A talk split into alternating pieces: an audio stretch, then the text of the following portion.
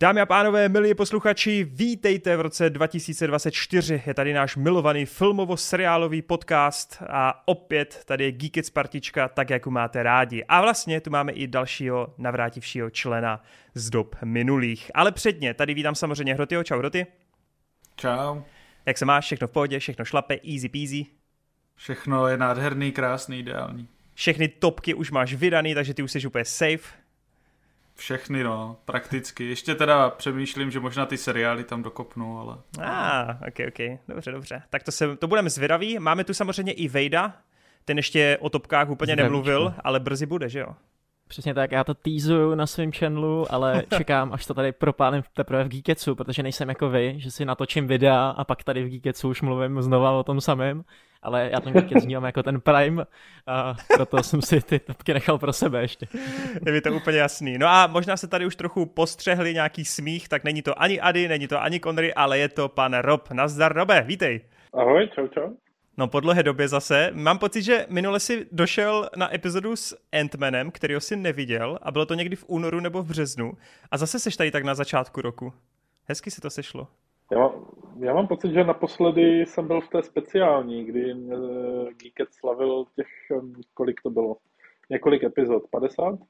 Ne, to bylo určitě později, protože my jsme měli to pětiletý výročí, ale pak si byl ještě v jedné epizodě. To si pamatuju, jsme probírali ani seriál, jak jsem poznala vašeho otce. Je to tak, já si to pamatuju. Jo, což ba- by the way, dokoukal jsi to nebo ne, když jsme u toho? No, dokoukal, no. Konec výborný, jako. Došli jste do finiše. No, ale já teda musím říct, že ta druhá serka se fakt zvedla, takže mě to fakt hodně naštvalo. No každopádně, Robe, já jsem moc rád, že si přijmul zase pozvání. Já můžu týznout, že diváci tě uslyší a uvidí eh, vlastně docela brzy, ještě v jedné speciální epizodce s Geekicem spojené. No a zároveň já doufám, že si letos najdeš trošku více času a že tady budeš častěji. No tak eh, já si myslím, že bychom měli uvést věci na pravou míru a říct, že já chci být v Geeketsu a ty jsi ten bloker. A já s tím samozřejmě nemám problém jinak. Uh, OK, tak to bylo odhalení, na které nemělo nikdy dojít. Dobrý, jdeme dál. Cože dneska probíráme? Uh, dneska toho máme docela hodně, je to naše první lednová epizoda a máme tu samozřejmě nějaký resty ještě z prosince, takže musíme to ještě pořádně jako vykopnout tady těma filmama, ale nebudeme se u nich u, všech úplně tolik zdržovat. Každopádně jako vždycky platí, budeme moc rádi za nějakou tu klasickou podporu, Nezapomínej, nezapomínejte na to během sledování, třeba když jste na Spotify, vraťte se na YouTube dropněte tam ty palce, dropněte tam ty komentáře, však to všichni znáte. Tak, pojďme na to. Kluci, jako první bych to vykopl takovou, řekněme, senzací minulého roku, protože je to film, který nepřišel z amerických uh, hájí a je to tedy japonská Godzilla Minus One, která sama o sobě je dost uh, fascinující už jen tím rozpočtem, který byl údajně kolem 15 milionů v přepočtu na americké dolary, což je něco, co si spojujeme většinou s uh, indíčkama, s nějakýma hororama, s nějakýma menšíma projektama, ale Japonci za tuhle sumu natočili blockbuster s Godzillou, což je teda masakr. Já musím říct, že jsem to viděl díky Hrotimu. Eh, Strejda Hroty mě svezl do Olomouckého eh, kina, takže jsem to viděl v, ve velmi parádních kulisách a musím říct, že to teda byl moc, moc zajímavý zážitek, ale nechám prvně mluvit vás. Vejde takové, že se trochu potutelně usmívá, tak on to určitě chce vykopnout. Já se potutelně usmívám a to je hlavně z toho důvodu, že já už jsem to viděl uh, hodně dávno, tu Godzilla. Budu se ah. to jako rozpomenout, už je to jako několik dní. Každopádně taky jsem to neviděl úplně hnedka po tom, co ten film přišel do kin. Viděl jsem to třeba nějaký dva týdny Eh, co to tady v Praze už běželo, takže jsem samozřejmě slyšel všechny ty reakce na to, jak je to velkolepý, vlastně za ten skromný rozpočet, který je nějakých 15 milionů dolarů, což je úplně jako s porovnáním s těma blockbusterama, který se dneska v průměru točí za 150 až 200 mega, úplně jako neskutečný vlastně, že vůbec mohla Godzilla vzniknout za ten rozpočet. No a slyšel jsem prostě všechny ty zvěsti o tom, jak moc dobrý to je. A když už jsem seděl v tom kině a pustili mi tam ještě trailer na tu novou Godzilla americkou, Godzilla vs. Kong, tak už mi v tu ránu bylo jasný, že prostě ta nová Godzilla bude o pár desítek levelů dál, protože to, co s tím teďka Hollywood dělá, to je podle mě jako úplně zneuctění Godzilla, zneuctění toho, co já na těchto monster filmech mám rád. Vytratila se tam jakákoliv eh, lidskost těch charakterů, jakýkoliv strach z těch uh, příšer, už je vlastně ani nesnímají z pohledu jako z nějakých podhledů, nesnaží se tam pracovat s tou velikostí, s tím měřítkem, v podstatě už je to prostě zaměnitelný blockbuster, hrozně mi to připomíná to, co se stalo s Jurským světem. No a jsem strašně moc rád, že tenhle ten uh, Takashi Yamazaki, ten japonský režisér, tak si prostě řekl, ty vole v Hollywoodu to kurvěj, takhle ne, tohle to prostě si Godzilla nezaslouží. Japonci si to vzali zpátky a natočili prostě Godzilla, která svojí velkolepostí, svým přístupem fakt jako tý hollywoodský natrhává prdel. Já přesně jako asi nedokážu k tomu víc říct, prostě ten režisér si je vědom všech těch uh, věcí, které by v té Godzilla měly mít, je docela hodně poučený i o tom, jak se uh, točilo dřív, myslím tím na pomezí těch 90. 20. let, takže tady je znát taková ta inspirace tím Emerichem nebo Bayem prostě v tom záběrování a tak dále, ale on prostě dokázal vlastně vzít tuhletu, uh, premisu, a zadaptovat ji do té podoby, která už tady vlastně dlouho nebyla a vlastně jako důstojně, důstojně to zvládl, no. Takže hmm, asi tak. Hmm. Jo, jo, já si myslím, že to takhle jako úplně bohatě stačí, což mimochodem úplně mi krásně nahráváš do karet s tím, že mě se na tom strašně líbí, jak on kombinuje tu, tu moderní Godzilla, ty moderní prvky a právě to snímání s tou starou. A tam často prostě vidíš, že ta Godzilla je jako sním, snímaná ve stylu tak trochu stop motion, vidíš ju jako z té dálky, ona působí trochu komicky, trochu směšně v některých momentech, protože se opravdu pohybuje zvláštním způsobem, tím staromilským, ale zároveň, když potom fakt jako dojde na nějakou tu destrukci, na ten šířící se chaos, na ty paprsky a výbuchy, tak najednou úplně jako ten respekt si instantně získává. A my jsme se s Hrotým právě shodli, že ten moment, kdy poprvé vlastně vyšle ten svůj atomový dech, ten paprsek, tak to je jeden jako z nejepičtějších momentů jako filmového roku 2023. To bylo něco úplně neuvěřitelného. Každopádně Hroty, já ti teda rovnou předávám slovo slovo a klidně dodej ještě něco nad rámec, co Wade uh, neřekl.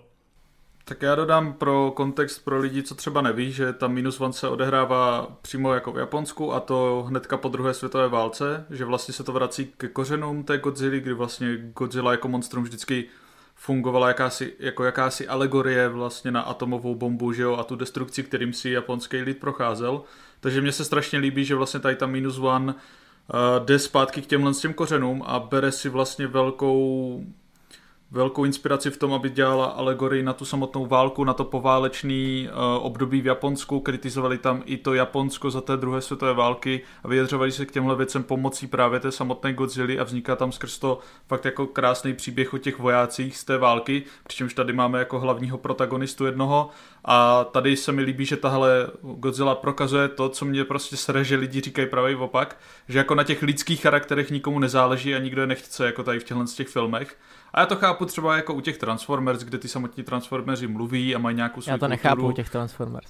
já, já to chápu, že jako můžeš udělat film u Transformers, kde nejsou lidi a bude to fungovat, ale prostě u té Godzilla to tak podle mě není, nikdy to tak nemůže být a ty lidi jsou tam fakt jako podstatný prvek, akorát je rozdíl v tom, že u těch amerických filmů jsou ty lidi často šablonovitý jenom figurky pro to, aby se něco dělo, ale tady je to opravdu jako je tady plejada silných postav, silných osobností, který si člověk užívá na tom plátně, který mu přirostou k srdci, kterým začne fandit, se kterýma prožívá tu jejich jako cestu. A tohle prostě mega pozvedá celou tu Godzilla a bez toho by vlastně ani tak nefungovaly ty hmm. epický momenty s tím samotným monstrem, kdy vlastně fakt jako, jak zmínil Toren, ten moment, kdy tam poprvé vyšla ten paprsek v nějakém tom městě, to jakým stylem je to udělaný, ta tlaková vlna, to je ta destrukce, to, co se tam jako ještě odehraje, bez toho, aniž bych spoileroval, jako to jsem fakt jako koukal s otevřenou držkou, brada mi spadla hmm. někam na zem a vůbec jsem jako nechápal, co tady ten frajer utvořil.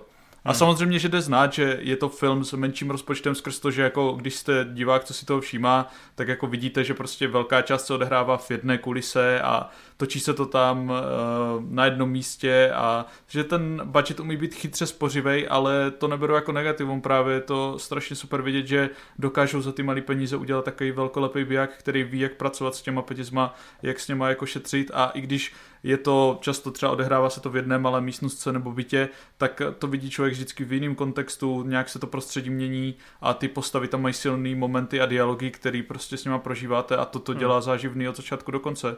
Takže já jsem si to enormně užil a byť jako bych k tomu našel pár výhrad, tak eh, nevidím ani důvod je nějak extra tady zmiňovat. Jasně. Yes. Já ještě k tomu dodám, že vy jste úplně skvělýma slovama, uh, líp než já předtím vlastně řekli tu původní premisu a to je to, že oni přesně vzali tu starou Godzilla, tak jak byla původně uh, prezentovaná a jenom jí vlastně dali ten blockbusterový punc nebo prostě dali jí tohle měřítko a mně se líbí, že oni zachovali, uh, nebo že si vlastně vzali inspiraci i z toho původního charakteru Godzilla, protože já se vás teďka jako zeptám, jaký má Godzilla charakter?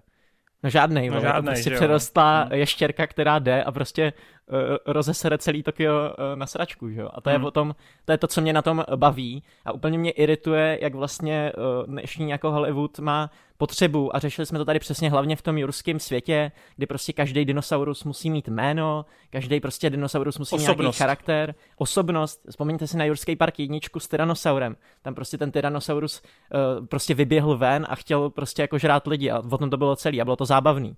A to se mi líbí, že ta Godzilla dělá. Tam prostě Godzilla vejde, zničí všechno, potom odejde pryč a ty lidi na to nějakým způsobem musí reagovat. A to je to zajímavé. To, že my máme strach o ty postavy a že je prostě tohle to nějaká hrozba, ze kterou nejde nic udělat a prostě musí se to tam nějakým způsobem řešit.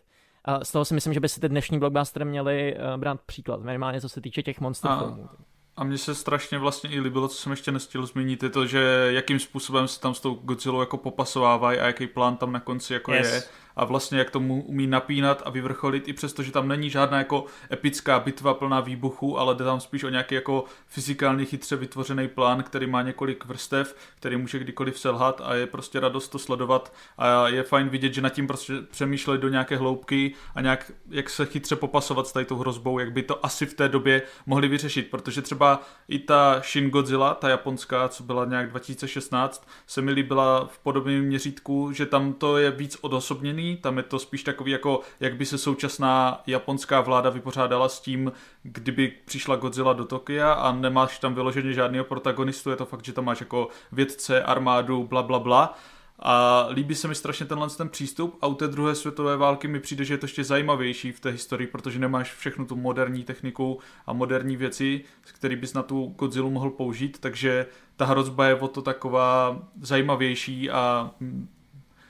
hůř zdolatelná. Jasně, a hlavně je super, že vlastně my s tou Godzillou, jak se říkali, vzhledem k tomu rozpočtu netrávíme tolik času. Oni tam s ní jako hodně šetřej, berou jenom, že vlastně ona se tam objeví, aby nějakým způsobem pohla s tím, co se děje třeba mezi těma postavama, eh, co se děje v tom příběhu, který sám o sobě je jako dobrý i bez té Godzilla, kde se tam řeší přesně nějaký pováloční eh, ty věci, znova jak se to město musí vybudovat, jak některý lidi se prostě o sebe musí starat a prostě ten osud je nějakým způsobem dal dohromady a tohle to ještě ta Godzilla jakoby nějakým způsobem umocňuje a líp se s tím pracuje, takže přesně jak se tady zmiňoval, tak i z hlediska té práce s postavama je to super a i v tom mi to právě ten Hollywood tehdejší doby připomíná. Já jsem si hrozně připomněl třeba jako Pearl Harbor, Armageddon, tyhle ty jako styly filmů, který eh, tě zajímají ne taky kvůli tomu, že to je jako zábava, ale kvůli tomu, že to má právě dobrý ansábl charakterů.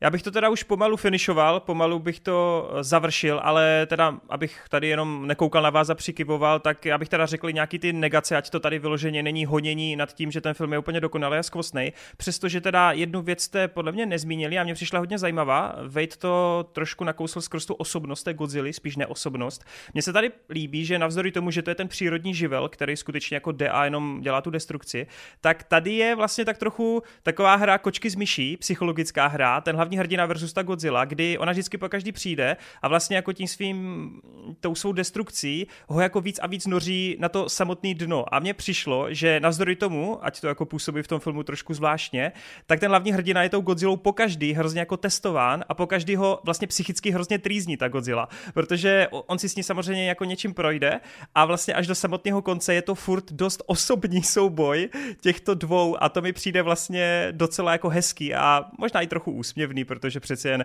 je to přerostlá štěrka versus jeden bývalý pilot. Ale k těm negacím. Uh, myslím, že právě s Hrotým jsme to taky se na tom shodli. Uh, trochu mě vadí, že vlastně ten film je dost ke konci jako takový romantizující, hodně jako spadne do toho kliše, do toho patosu, tak jak celou dobu vlastně má neuvěřitelný koule a jak tě pořád jako něčím šokuje, je to takový právě odosobnění, tak ke konci mám pocit v té druhé půlce, že to začíná být trochu takový jako americký, takový hodně, eh, řekněme, náhodilý a spoustu těch věcí se tam děje skutečně proto, aby došlo k nějakým emocionálním završením. Čili z tohoto hlediska ke konci tomu podle mě trochu spadne ten řetěz. Neříkám, že to je nějaký zásadní problém, ale je to bohužel i dost jako doslovný, jako skrz určitý hmm. odhalení a nějaký zvraty a to mně přijde jako velká škoda, protože nebýt tohoto, tak opravdu nemám problém a napálím, napálím ten plný kvalt, takhle yes. bohužel, no. Já s tím souhlasím, určitě jako třeba je tam jeden zvrat někdy v půlce filmu, který vlastně je potom ještě rozřešený na konci. A to si myslím, že kdyby měli koule na to fakt mm. takhle to jako ukončit, tak je to lepší ten film, bez toho aniž by spoileroval, ale třeba uh, nějaká ta nečekaná pomoc nebo na, na konci uznávám, že je to kliše americká prostě typicky věc, kterou vidíš v těch blockbusterech, ale uh, já si to občas jako užívám a přesně to se mi líbilo i na tom Top Gunu, který hodně pracoval s tímhle jako kliše, myslím tím uh, toho Mavericka a vlastně hmm. mně přijde, že ten Hollywood už, už mi takovýhle kliše dobrý uh, v tomhle tom měřítku nedává. No. Hele, uh, já jenom, aby došlo trošku k úpravě nebo k tomu pochopení, mně spíš jde o to, že pak ti tam přímo vlepí scénu, která ti vysvětlí, co se třeba tehdy stalo v rámci třeba letadla je tam takový jeden zvrat. A to mi přišlo jo, úplně okay. nadbytečný, že tam ta scéna jakoby je ještě ukázaná. Přitom stačilo no, jenom udělat ten tam pohled dost, a... Tam jsou dost silný vodítka už předtím a přijde mi, že jako si toho musí všimnout skoro jo, jako každý, jako co se tam bude dít a ten flashback tam byl takový trošku nadbytečný. Takový... To, ale, souhlasím, no. ale to je jenom taková blbost, jako nic, nic detaily, jako no. Je to fakt pecka, pokud máte pořád ještě možnost to naštívit v kinech, tak určitě běžte, nebuďte jak Rob, který jenom prdí doma, ty vole, kouká na debilní seriály a nechodí na Godzilla. Taký fanoušek Godzilla, ty vole. Jak to, že jsi nešel? Uh, nenašel jsem nějak čas mm, a vhodný termín, takže uh, prostě logistická záležitost. Ale mám v plánu to určitě každopádně vidět, protože uh, podle toho, co jste mm, popsali, tak uh, je to přesně vlastně film, který, který budu mít rád. Super. Já bych jenom ještě tady chtěl trochu projevit lásku k jedné americké Godzilla, protože mně přijde, že jsme hrozně pohejtili všechny americké verze, ale ta od Garta Edwardsa podle mě je fakt výborná. Souhlas. Souhlas. Výborně pracuje s tou atmosférou, s tím monstrem a nechci, aby to jako vyznělo, že američani neumí udělat dobrou Godzilla, ale zrovna ta jeho 2.14, myslím, tak ta je fakt jo. vynikající podle mě. Byť teda ty lidský charaktery tam jsou mnohem slabší, než třeba tady v té minus one. Takže tak, dobrý. Uh, tak pojďme teda nadhodit teď slovo Robovi, aby tady chudáček uh, nemusel jenom koukat na nás. A pojď nám říct, uh, co tvá druhá láska po Godzilla, to pan Nicolas Cage, protože on teď je takovým snílkem ve filmu Dream Scenario, to se mi snad zdá v češtině. A je to film, který vstupuje teď v půlce ledna teprve do kin, do té širší distribuce, ale my jsme ho teda měli všichni už možnost vidět trošičku dříve. A pojď ty diváky natýzovat, ale třeba i, třeba i ne, já nevím, jak se ti to vlastně líbilo. Mně se to líbilo, um, jakoby takhle. Je to um, taková zajímavá artová věc. Um, já přece jenom vždycky uh, koukám na filmy, jako, jak jsem naučený v podstatě už uh, ještě než jsem chodil vůbec na, na vejšku, tak jak jsem naučený z nějakých neoformalistických ať už textu, nebo to, co jsem vlastně četl, ať už to bylo u Douglas, ještě než jsem vůbec ho znal osobně a tak dále, takže se dívám spíš na, na tady tyhle ty aspekty toho filmu a tady tenhle ten film třeba v tomhle uh, mi úplně extrémně zajímavý nepřijde. Uh, na druhou stranu, co se týče, co se týče právě třeba samotného samotného herectví Cage, tak tam jsem si to hrozně užíval, protože tam opravdu jako um, dokáže být uh, zároveň jako vtipnej, zároveň prostě jako totálně cringe a celkově tam dokáže střídat jako super polohy a nikdy vlastně ten charakter není uh, úplně, že by se na to člověk už třeba nechtěl dívat, nebo zároveň ani, že by, že by si říkal, jak, jak je ten charakter úplně úžasný a strašně mu fandil. Uh, je to prostě neustále takový trochu jsem chtěl použít slovo odosobněný, ale to by asi nebyl úplně, úplně ten správný výraz.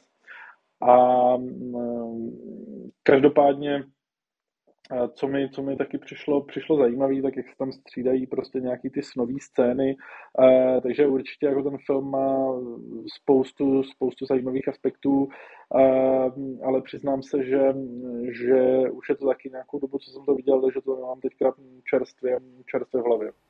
Chápu, chápu. No já to mám trošku čerstvější, protože jsme to viděli relativně nedávno, pár dnů dozadu a tam vlastně já si myslím, že tam asi jako nejzajímavější je právě ta samotná myšlenka, protože já si myslím, že může minimálně jako diváky natýzovat, on je to přece jen malý film, eh, který hádám nebude úplně trhat ty masy, tak abychom trošku jako nalákali. Ta hlavní pointa se týká toho, že Nicolas Cage tu hraje, řekněme, úplně všedního chlapíka ve středním věku, který má svou rodinu, je učitelem na škole, ale co se mu jako nestane, tak eh, on se začne různým lidem bez nějakého důvodu, bez nějakého pravidla eh, objevovat ve snech. Začne se jim tam objevovat, ale je takový jako hodně nečinej, vždycky jenom v těch snech ty lidi pozoruje a jim se většinou třeba i něco děje, ať už jako něco pěkného nebo špatného a on tam prostě v tom snu pouze je, jako nějaká identita.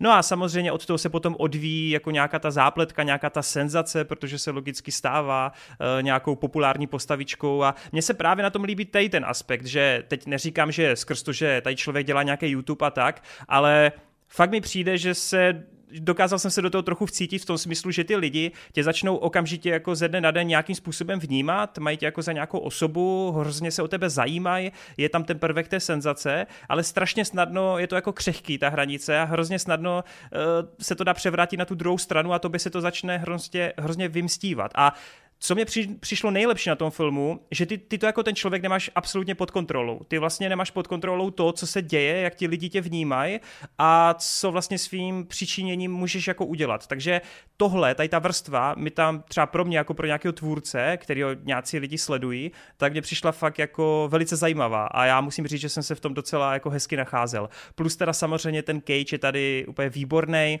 Já si myslím, že má jednu z nejvtipnějších jako scén minulého roku a to je samozřejmě prdící romantika, kdy na tu scénu jako podle mě nikdy nezapomenu. To byl takový cringe fest. Stopně se tamhle do rohu.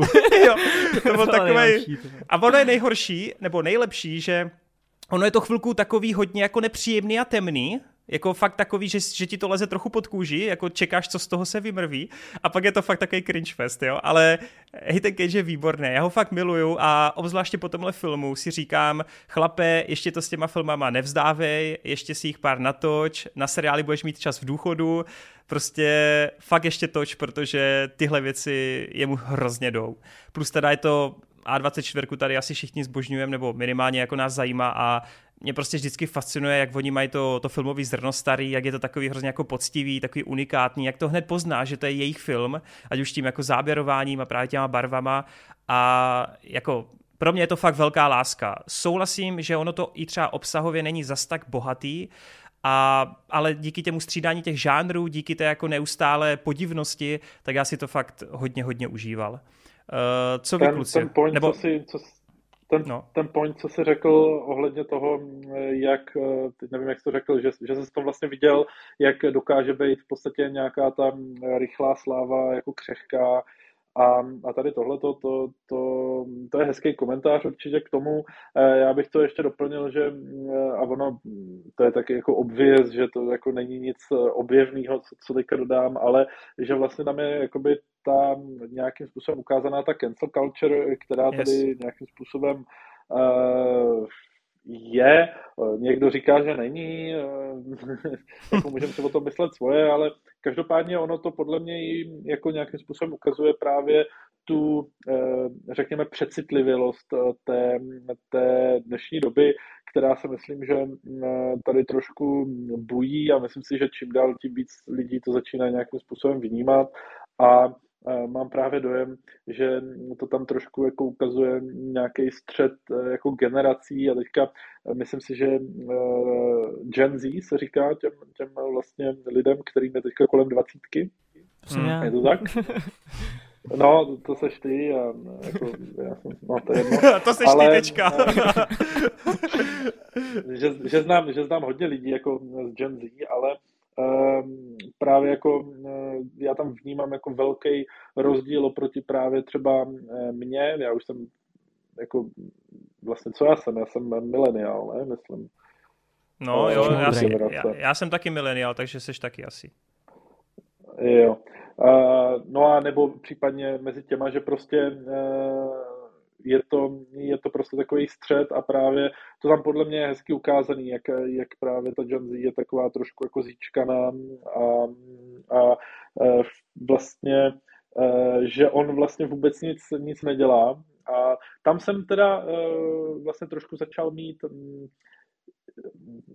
nevím, jestli litovat, ale spíš jsem začínal mít takový jako vztek, mm, což jako bylo trošku podle mě opodstatněný tím, jak oni ho vlastně všude se snažili vlastně cancelnout, že nemůže tam jít a tak dále a to z důvodu, že prostě pro ně by to bylo nepříjemný. Byť on jako reálně vůbec nic neudělal. Jo, jo. No, takže tam, tam zase jsem se, nechci říct, že jsem se v tom viděl, ale naprosto jsem chápal jako to, jak on se asi musí cítit a chápal jsem, když prostě tam naprosto vybouchl na tom parkovišti jo. v té jedné scéně a tady tohle to si myslím, že tam bylo vykreslené moc hezky. Nice, souhlas. No a tady samozřejmě se úplně vyzývá Wade k tomu, aby se vyjádřil, že to tak generace posraných lidí. ne, sranda, povídej. Možná ne posraných lidí, ale víš co, prostě narodili jsme se do posraný doby. Rob vás, Rob vás, Rob vás teďkom oficiálně všechny pochcal. Jasně, ale guys, vy jste to tady ne, řekli. Já si dělám srandu. tak to Dobrý. nebylo myšleno vůbec. Jasně. Já to, já to chápu. Uh, vy jste to tady řekli v podstatě ty stěžení témata skoro všechny, já to jenom tak jako samapnu, dodám k tomu něco nového. Já jsem s tvorbou Christophera Borgleho už byl seznámený. Předtím tohle je teda jeho druhý film, on je mladíčký režisér, já jsem tady před asi rokem recenzoval jeho film Je mi za sebe špatně, což jsem tady vlastně měl k tomu takový jako pětiminutový segment, moc jsem, moc jsem nevěděl, eh, co k tomu říct. Každopádně teďka zpětně vnímám, že už tam měl nějaký jako autorský prvky, který používá i v tom eh, Dream Scenario, jako je přesně takový to...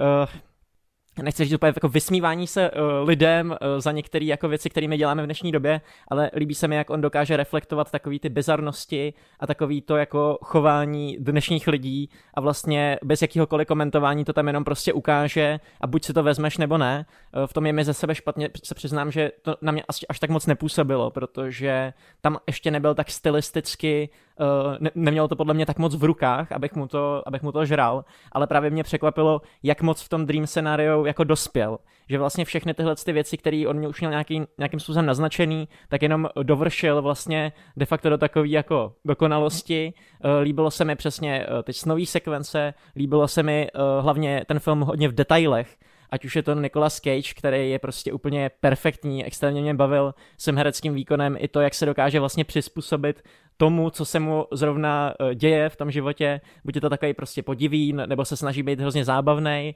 Eh, líbí se mi, jak on nedokáže komunikovat ze svým okolí, jak je jako introvertní, takže si předem jako nacvičuje eh, ty konverzace a tak. Je kvůli tomu extrémním způsobem lidský a vlastně se instantně do něj vcítíte, protože je to přesně takový ten člověk z davu, je to prostě kterýkoliv z nás. A to se mi i na tom líbí, na tom filmu, že on vlastně nemá podle mě nějaký kladný nebo záporný postavy, on má prostě jenom lidi, kteří mají různý, uh, různý zájmy, uh, různý vědění. A já bych řekl, že všichni v tom filmu jsou tak svým způsobem špatný, nebo že každý má svůj nějaký postranní uh, záměr, ať už je to Michael Cera nebo i ten Nicolas Cage, tak vlastně jednu chvíli chce využít toho, že se stane jako tím slavným pro nějaký svůj uh, vlastně jako jak to říct, pro, pro, pro nějaký svůj, nějakou svoji knihu, kterou chce jako spublikovat a tak dále. Takže vlastně všechny tyhle ty věci se mi tam hrozně líbilo, protože mi to přijde aktuální.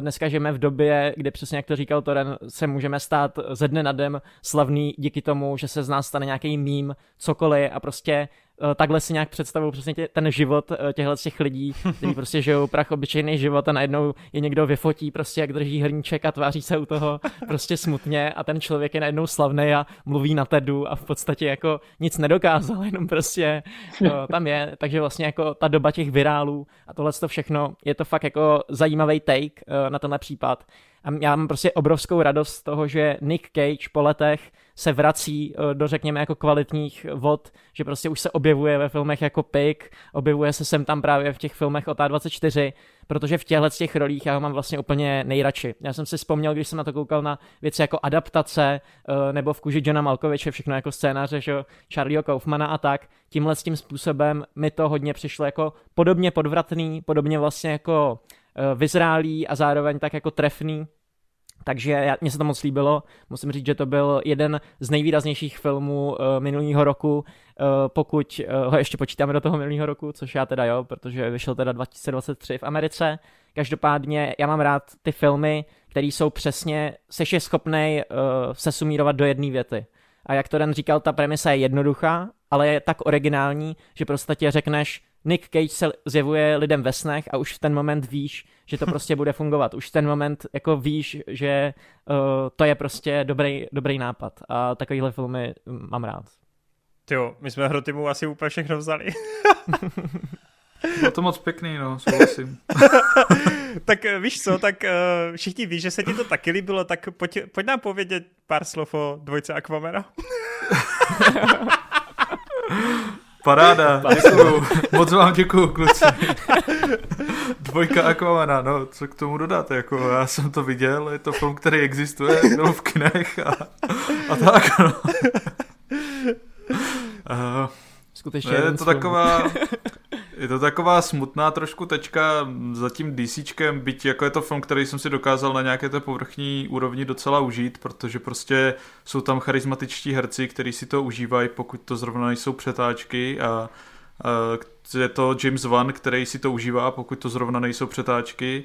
A v tu chvíli jako ten film docela šlape, docela funguje, je škoda, že ho asi nikdy teda neuvidíme v té původní podobě, protože jsou tam fakt jako momenty a scény, kdy člověk jenom vidí, že to je nějaký pojivo, který se přetočilo před green screenem, je to strašně jako hnusný, ošklivý, všichni ty herci tam působí, že tam nechcou být a tak dále ale když jsou tam jako ty chvíle, které byly plánovány od začátku, když jsou tam ty momenty, kdy tam Arthur je s tím Ormem se svým bráchou, že jo, se tam vydávají společně porazit Black Mantu, který ohrožuje Atlantis, tak je vlastně super, že tady jsou ty tři postavy, které už mají nějakou svoji historii z toho prvního dílu. To podle mě James Bond udělal strašně chytře u té jedničky, si tady vybudoval tyhle ty záporné síly a že se tady k ní může vracet a že tady může být nějaká dynamika právě toho Ocean Mastera s tím Aquamanem jako bráchu a v tu chvíli ten film funguje fakt dobře a moc si ho užívám, byť teda to funguje hlavně dobře, bych řekl, díky tomu Ormovi, protože ten Arthur jako postava prostě ten neexistující postava, to je Jason Momoa, co si prostě vele lítá na,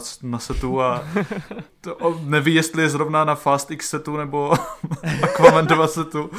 Je to prostě... Ale s tím, s tím o, do toho tě jenom rychle stoupím, že jako čím víc od dnů uplynulo té premiéry, tím víc jsem si jako taky říkal, že vlastně ani zpětně s tou jedničkou, když jsem se pak díval znovu na nějaký scény, jako on to fakt nebyl vůbec ten Arthur Curry, vele. Už to byl fakt jenom ano. Jason Momoa, který jako se snaží být ten Arthur, jo. ale oproti té jedničce to on ztratil veškerý jakoby svoje nějaký charakter, charakterní prvky a je to prostě jenom týpek, který si jako v úvozovkách užívá, má tu živelnou energii, ale jako fakt to není on, není to ten DC superhrdina, je to fakt ten herec.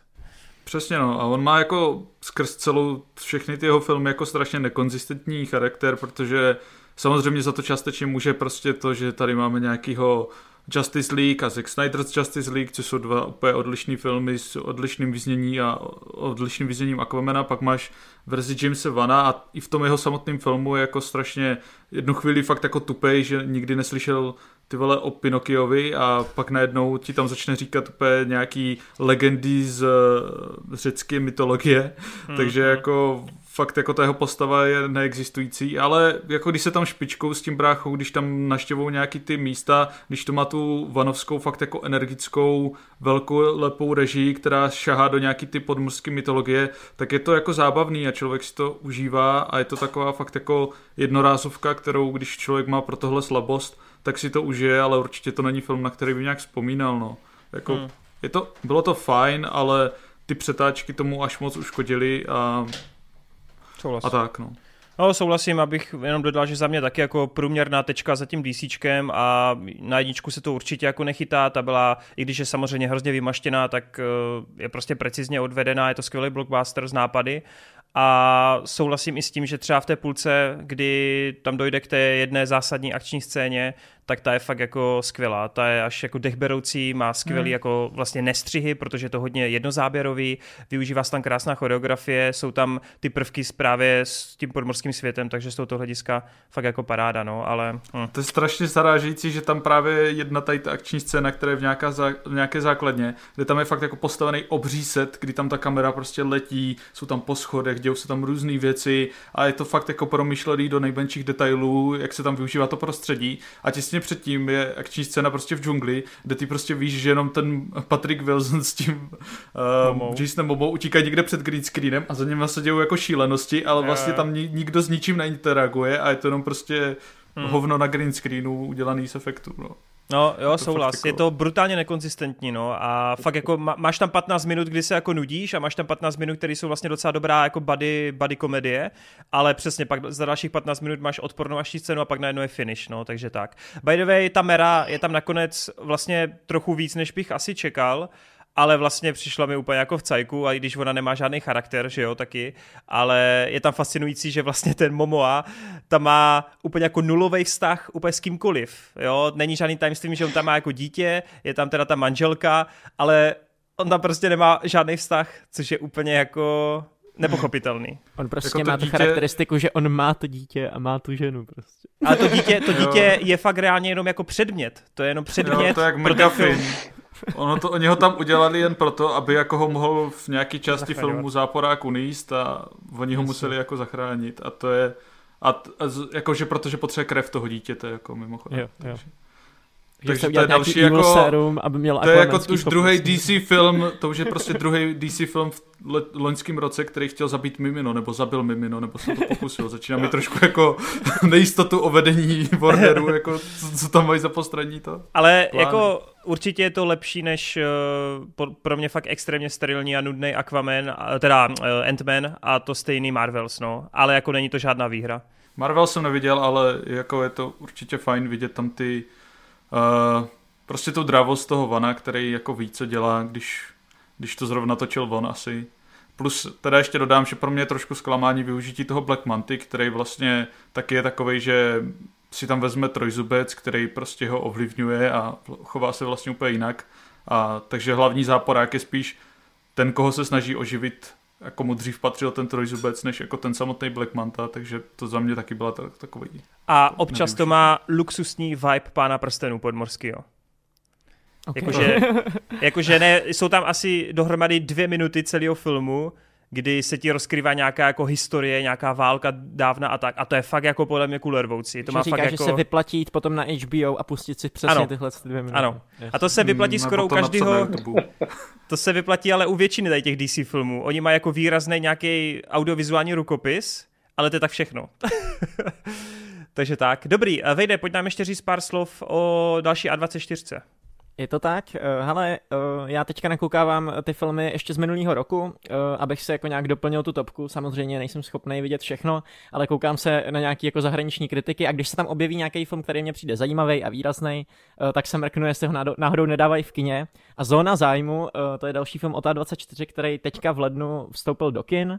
Já už jsem ho teda viděl, protože jsem privilegovaný týpek z Prahy, který může chodit na všechny tyhle ty filmy do kina. Ano. Uh, šel jsem na to bez toho, aniž bych věděl, o čem to je, bez jako čokoliv. Nevěděl jsem trailer, věděl jsem jenom název.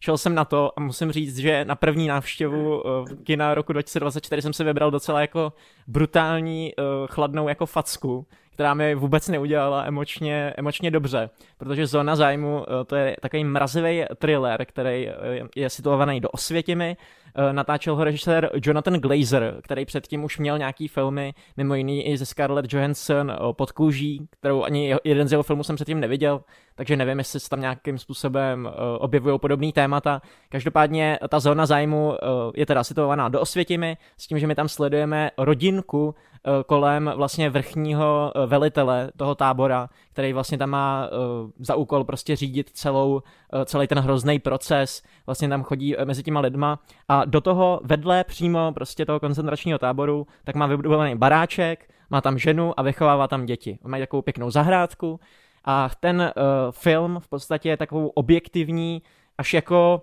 chladnou a úplně surovou estetikou, fakt jenom vykomponovanýma záběrama dlouhýma, prostě jenom sleduje ten život téhle rodinky v tom baráčku na tom jednom místě. Sleduješ nějaký jako vztahy, které tam mezi sebou mají, který do jistý míry připomíná jako normální rodinu. Eh, je tam ta matka, kterou mimochodem hraje Sandra Iller, kterou eh, si všichni teďka pamatují z Anatomie pádu, kde je naprosto skvělá a samozřejmě jako je skvělá i v tomhle tom filmu. Akorát tady hraje fakt jenom prostě mrchu, která v podstatě je taky uh, naštvaná na toho svého manžela, furt po něm jako něco požaduje a tak dále. A vy prostě sledujete tohle jako rodinný dění, na pozadí té osvětimi. Tam nikdy není ukázána nějaká explicitní věc toho, co by se tam s těma židama dělo, nebo byla by tam nějaká jako násilí a tak, ale ty prostě v dálce, ambientně prostě jenom slyšíš výstřely, výkřiky a do toho se ti odehrává prostě uh, jako drama v nějakých uh, setech uh, v, tom, v tom domě a tak dále. Je to úplně vlastně tak jako uh, nenásilně natočený, že v podstatě jako kdybys vyškrtnul to osvětin, tak je to prostě uh, toto, ale vlastně tím, že tam máš na pozadí uh, tohle tak se na ten film celou dobu díváš s takovou jako nechutí, takovým jako odporem. A možná právě proto se to jmenuje ta zóna zájmu, protože tam přesně vidíš to, že se kloubí uh, něco s něčím a prostě vyvolává to v tobě fakt jako neskutečný pocity. Na konci to samozřejmě nějakým způsobem vygraduje, ale nevygraduje to nějakým zase brutálním stylem, vygraduje to tím, že prostě nějaká postava v jednu chvíli už je toho jako na ní moc a tím to v podstatě skončí.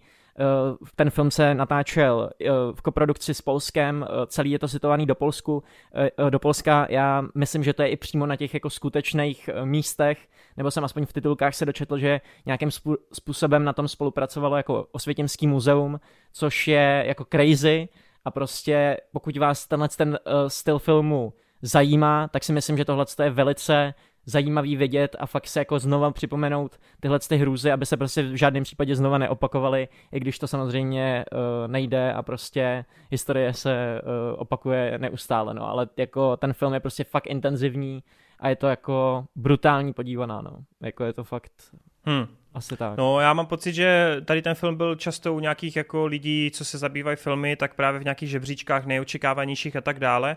A vím právě, že i s velkou jako slávou to teda A24 poslala do limitovaných kin a byl jsem dost v šoku, že ono to jako brutálně prohůčelo, jakože zóna zájmu jako v tomhle případě úplně nebyla, jo, u, u diváctva. Myslím, takže... to se zájmem diváků. Ano, ano. A takže já se, se nedívím, já si myslím, že to téma je fakt těžký, určitě to není film pro každýho, jako stoprocentně hmm. ne. OK, OK. No, když si tady naťukl takové nepříjemné zážitky, alespoň teda zážitky, které jsou nepříjemné, ale zároveň spojené s dobrým filmem, tak já mám trošku jiný škaredý zážitek, s filmem, který mě teda moc nesednul a je to dost šokující, protože já naprosto zbožňuju Miyazakiho tvorbu, fakt jako miluju každý jeho nový počin, eh, těch anime filmů už má na kontě habaděj.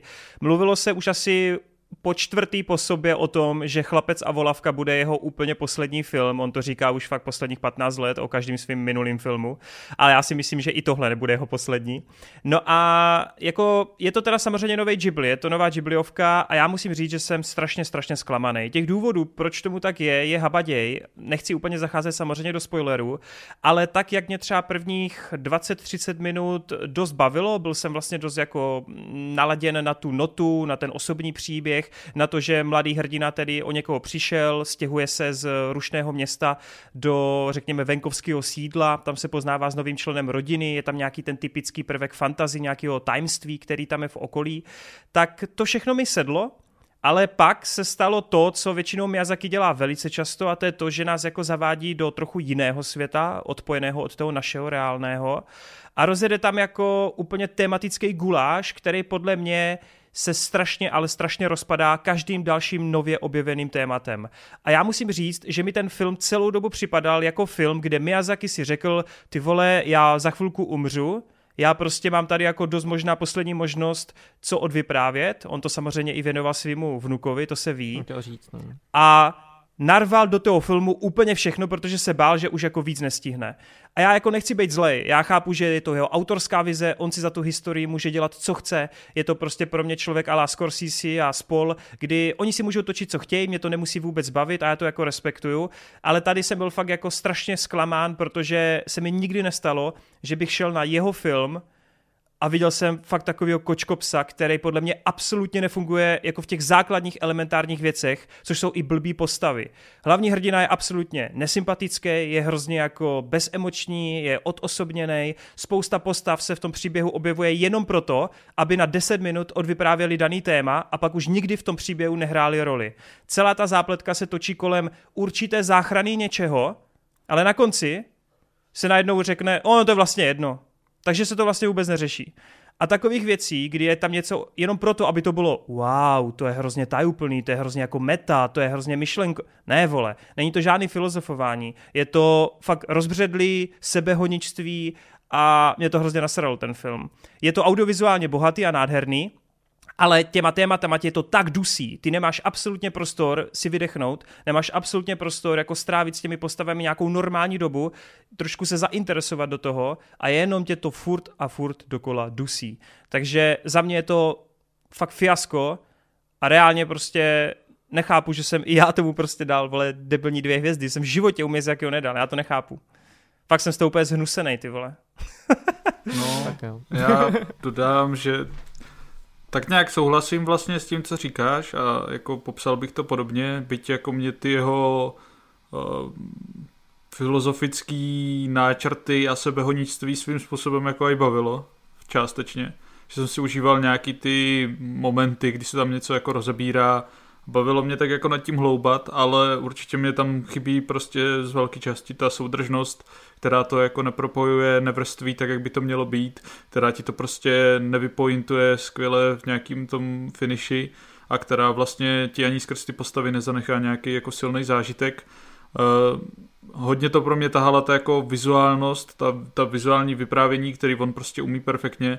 Strašně jako oceňuju, že on dokáže prostě udělat nějaký scény takový úplně surový, bez toho aniž by použil ty typické techniky, třeba ten úvodní požár mi přijde úplně perfektní, jak je animovaný, to je fakt jako skvělý.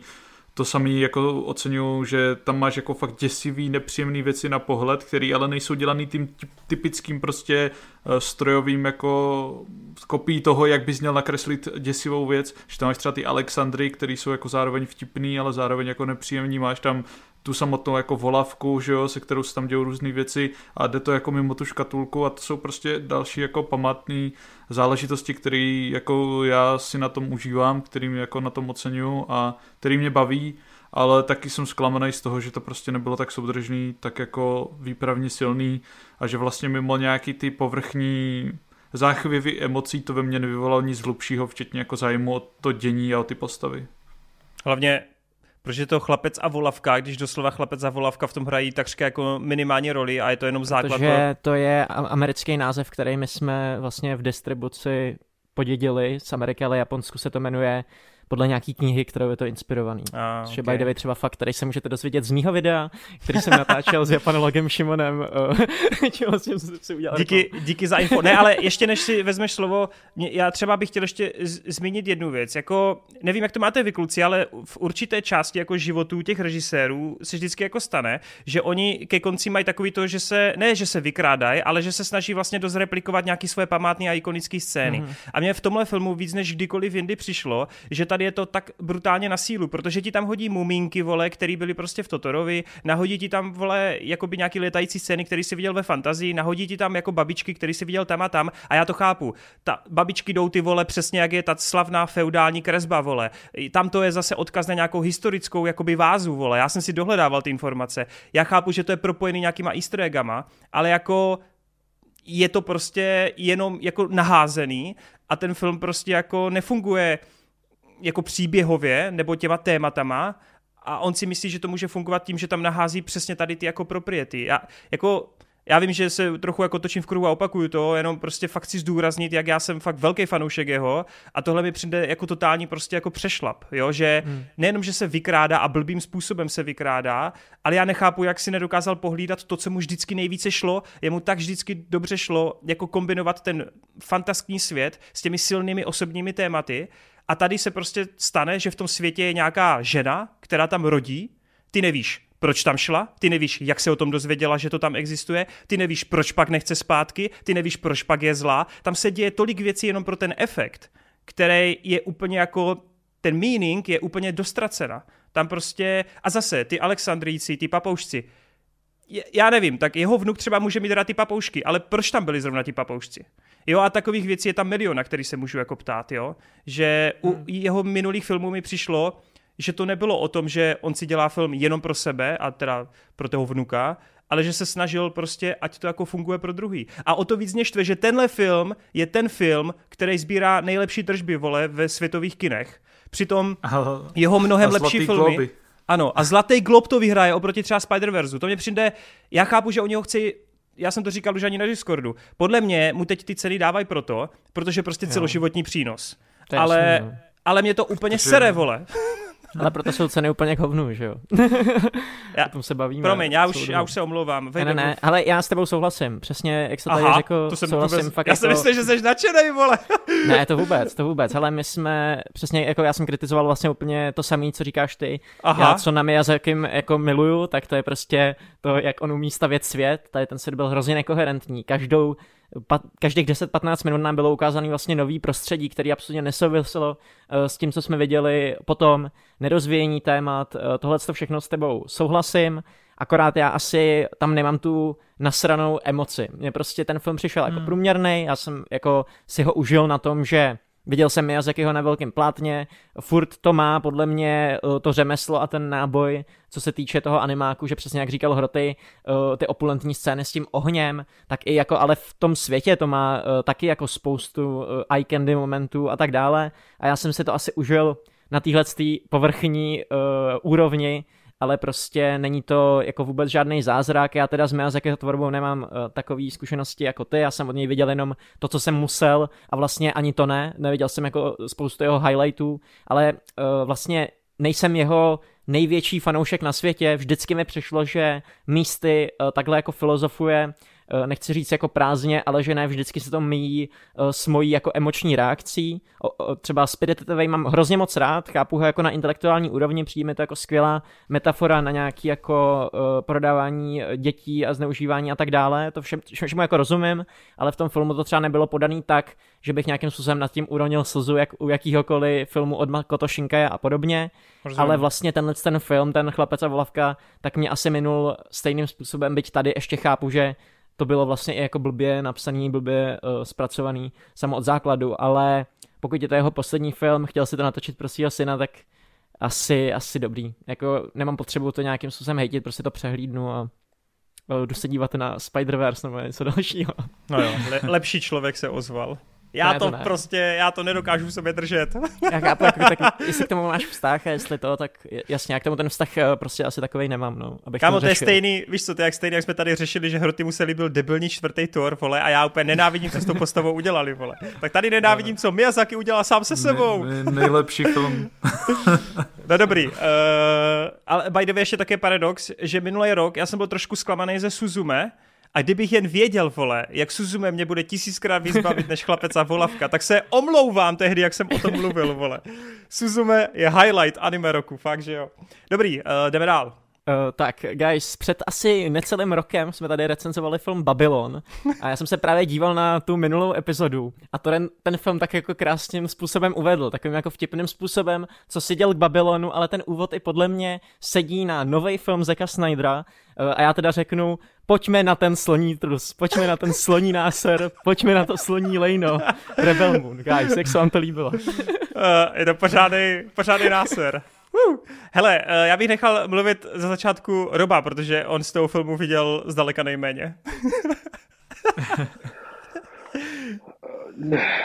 já nevím moc, co k tomu říct. Já nejsem velký fanoušek Zeka Snydera a jeho tvorby. Uh, reálně si myslím, že jeho nejlepší počiny tak jednoznačně byly na začátku jeho kariéry, když se podívám. Já jsem teda neviděl vlastně ten jeho první film, to je něco s mrtvejma, jak se to jmenuje? Úsvit, mrt, uh, úsvit mrtvých. Jo. Úsvit mrtvých. ještě. Pak, byl, pak byli uh, Watchmen a pak byla třístovka, uh, obzvlášť Watchmen, podle mě byl skvělý film, ale já už jsem tehdy říkal, že u obou z těch filmů si myslím, že je to uh, skvělý film hlavně kvůli předloze. Jak u Watchmen, tak u třístovky. A uh, jenom prostě teďka ukazuje v těch, v těch jeho, jeho filmech, kdy prostě od vlastně uh, byl to první, vlastně jediný DC Superman, který byl teda podle mě fajn, nemám proti tomu filmu nic, a pak to šlo vlastně, pak to šlo vlastně, ale, ale ani to nebyl žádný jako zázrak, co si budeme. A pak to šlo, pak to šlo prostě eh, z kopce a to, co jsem viděl tady v tom Rebel Moonu, to je mm, jako čirý, čirý peklo, eh, zoufalství. Eh, upřímně si myslím, já jsem si vzpomněl na charakter z Clockwork Orange, jak vlastně ho nutili se dívat na to plátno a uh, myslím si, že tam dost možná uh, futuristicky promítali Rebel Moon, uh, to bylo jako něco, něco šíleného. Uh, je, jak jsem vlastně říkal nebo psal, uh, já jsem prostě to po hodině vypnul, protože to nemělo smysl podle mě absolutně. A tam jako nebylo se čeho chytit, jako co, co by vlastně mě nějak jako aspoň nutilo ve sledování dál. Nebylo tam jediná za mě zajímavá postava, jediný jako zajímavý prvek. Eh, nebyla tam ani, ani hezká herečka, eh, na kterou bych se třeba jenom díval, jo, jako, eh, a to nechci teďka vyznít nějak jako špatně, jo, ale nebyla tam za mě ani dobrá herečka a nebyla tam ani hezká herečka, jo, a jako nějak zvlášť, jo, a prostě Jo, a myslím si, že ani pro ty holky tam nebyl nijak zvlášť jako třeba hezký herec zase, jo, ať, ať to nevyzní jako sexisticky. Ale Byl tam he- hezký prostě... záběr aspoň. A, hele, dobře, takhle, já si teďka vzpomínám, tam byl vlastně ten první záběr, jak ona orál to pole, jo, jak tam byl vzadu to slunce nebo měsíc, nebo co to bylo, ale mně to vlastně přišlo strašně jako umělý, že vlastně uh, to vlastně až tak jako hezký záběr nebyl. Jako on byl ten záběr hezky myšlený, jo, ale, ale uh, nepřišel mi nějak, nějak jako hezký. Jo. Měli... To porovnám, ty vole, s každým záběrem z Barryho Lindna třeba, tak to je prostě úplně uh, neporovnatelná záležitost. Uh, je, jako, dobře, možná, možná hloupý přirovnání, ale, ale uh, Porovnáváš Kubricka se Snyderem. no, ne. Šlo to trošku hodně kut. ne, tak eh, když se zeptal na hezký záběr, tak jako první mě prostě vystane, vystane Barry Lyndon, což je prostě film, který uh, by mohl být mm, každý jeho záběr pomalu jako plátno, jo, a tady chápu, že se občas snažilo hezký záběr, ale, ale úplně jsem to jako nefíloval a, a byl jsem z toho zhnusený a prostě byla to sračka a radši jsem to vypnul, protože prostě fakt jsem se šel věnovat nějakým zajímavějším činnostem. Uh, já bych k tomu rád řekl něco konstruktivního, úplně upřímně, ale přiznám se, že, že nevím, protože se mi to částečně i vyšumělo z hlavy. A byť jsem to viděl vlastně včera nebo předevčírem, myslím, už nevím. Já už ani nevím, co to viděl vlastně, no. Už včera, no. Kámo, Zack Snyder podle mě si to tak pouští a říká si, oh boy. Ne, víš, co se říká Zack Snyder? Robá, to se tě zeptám, to mě zajímá. Myslíš si, že ten, ten film by byl lepší, kdyby měl 4,5 hodiny, byl v černobílý a byla tam krev? Myslíš si, že, jako, že by to vylepšilo? 4 ku 3 nějaký... ideálně ještě. 4 ku 3. Jakým způsobem tvůj zážitek? Um, no, hele, bylo by to určitě úžasný, uh, ale bez mě. bych to vypnul úplně stejně, úplně stejně bych to vypnul po hodině. Uh, takže tak. Uh, nemyslím si, že prostě ani jeho akce mi prostě nepřijde absolutně zajímavá, protože uh, dělat všechno uh, ve, ve, ve zpomalených záběrech, tak to je, to je prostě podle mě absolutní šílenost, jako, no. prostě, která tě přestane bavit tady po, po třech minutách. A to se ani nedostal do té pasáže, kdy ona pomocí celého jako slow motion eh, flashbacku ti vypráví, jako co se stalo v té minulosti. Jako, hej, reálně ona tam má asi minutu a půl dlouhý flashback na tu válku dřívější. A kámo, tam není jediný záběr, který by byl jako normální rychlosti puštěný. Jako ani jeden. On totiž Zack Snyder strašně hulí, kámo. On má úplně to časové vnímání jinak. No, uh, dobrý, tak pojďme se do toho trošku ještě vyspustit, pojďme to trošku jako rozebrati. Uh, jako, hele, já jsem se na to docela těšil z jednoho důvodu, že já jsem si říkal, bylo by fajn tady mít nějaký jako Jsi průměrný... fanboy. Ne, ne, ne. Bylo by fajn tady mít nějaký jako... ne, ne, ne. průměrný, průměrný cívko, který jako má nějaký potenciál. Jako už v momentě, kdy se oznámilo, že on si bude i psát scénář, tak jsem věděl, že to bude jako blbý, jo, protože já ho mám rád jako filmaře, co se týče vizuálna, mám ho rád jako, nějak, jako technicky trochu, i když teda v posledních letech mě taky sere, ale vím, že prostě neumí psát scénáře, to prostě jako, to, to není žádný tajemství. No a tady se to úplně nádherně jako ukázalo a to mě jako úplně fascinuje, protože on pokud tohle měl koncipovaný jako takový ten Star Warsovských mm, sedm, vole, sedm samurajů, nebo jako sedm, jak se to jmenuje, kurva? Eh, sedm statečných. Sedm statečných, jo, dík. Tak, tak absolutně nechápu, jako kromě té sedmičky hrdinu, jako co je tam dalšího, jako čím by to jako propojoval, protože ty postavy jsou úplně bez charakteru, vole. Za ty dvě hodiny si, si ta Sophie Butela promluví jenom s tím farmářem, pak si jednou promluví s Charlie Hanemem a jinak tam neproběhne žádný dialog mezi těma postavama. Tam reálně není takový to typický a jak to lidi mají rádi, to združení toho týmu, kdy oni se postupně jako obchází, teď jako se přidávají do té skupiny a teď jako ti nesourodní bojovníci jako odlišní, ať už vzhledově, tak povahově a i bojovýma schopnostma a že by tam byla nějaká dynamika mezi něma. Tam prostě, já, já jsem byl v šoku z toho, že jako mezi těma postavama neprobíhalo vůbec nic. A to i v tom jako náboru, kdy oni vždycky přijeli na nějakou planetu, vždycky každá novější planeta byla hnusnější než ta předchozí. Je tam, kde úplně vidět, že asi nestíhali vole to renderovat, nebo já nevím. A úplně si řekl, do piče, já to prostě musím rychle vydat vole do toho listopadu. Což by the way, po druhý, po armádě, armádě mrtvých se mi u něho stalo, že když jsem si to pustil, tak tam byly dva záběry, byly to konkrétně v té vesnici, kdy on tam měl dva asi desetisekundový záběry, které byly úplně bez toho, bez toho jeho filtru a byly to záběry, které byly nedodělané, jako kompletně. Já nevím, jestli to tam teď bude, když si to pustím, ale já nechápu, jak si nemůžeš pohlídat i tohle. Já jsem to u žádného filmaře na streamovacích službách neviděl, abys tam měl jako fatální chybu, kdy ty máš celý film nějak vyrenderovaný, máš ho v nějaké jako barevné paletě. Má mikrofon, občas tam takhle spadne. ne, ale to je jako víš co, tam je na začátku hrozně ten sitej, takový žluto-oranžový filtr. A jo, já to chápu, moment, kdy prostě ten, to není nagraděný, a no. moment, kdy prostě... Ed Skrein přijde vole do, do, do, do té chajdy a zabije tam toho vole, vole z Antmana, nevím, jak se jmenuje ten Šulda, tak v té chvíli, ty vole, ne? tam je záběr, ne, ne, ne, ten záporák, ten záporák, jako, jako, jako rozbije mašinka Tomáš, vole, vědíš se. Michael Peňa.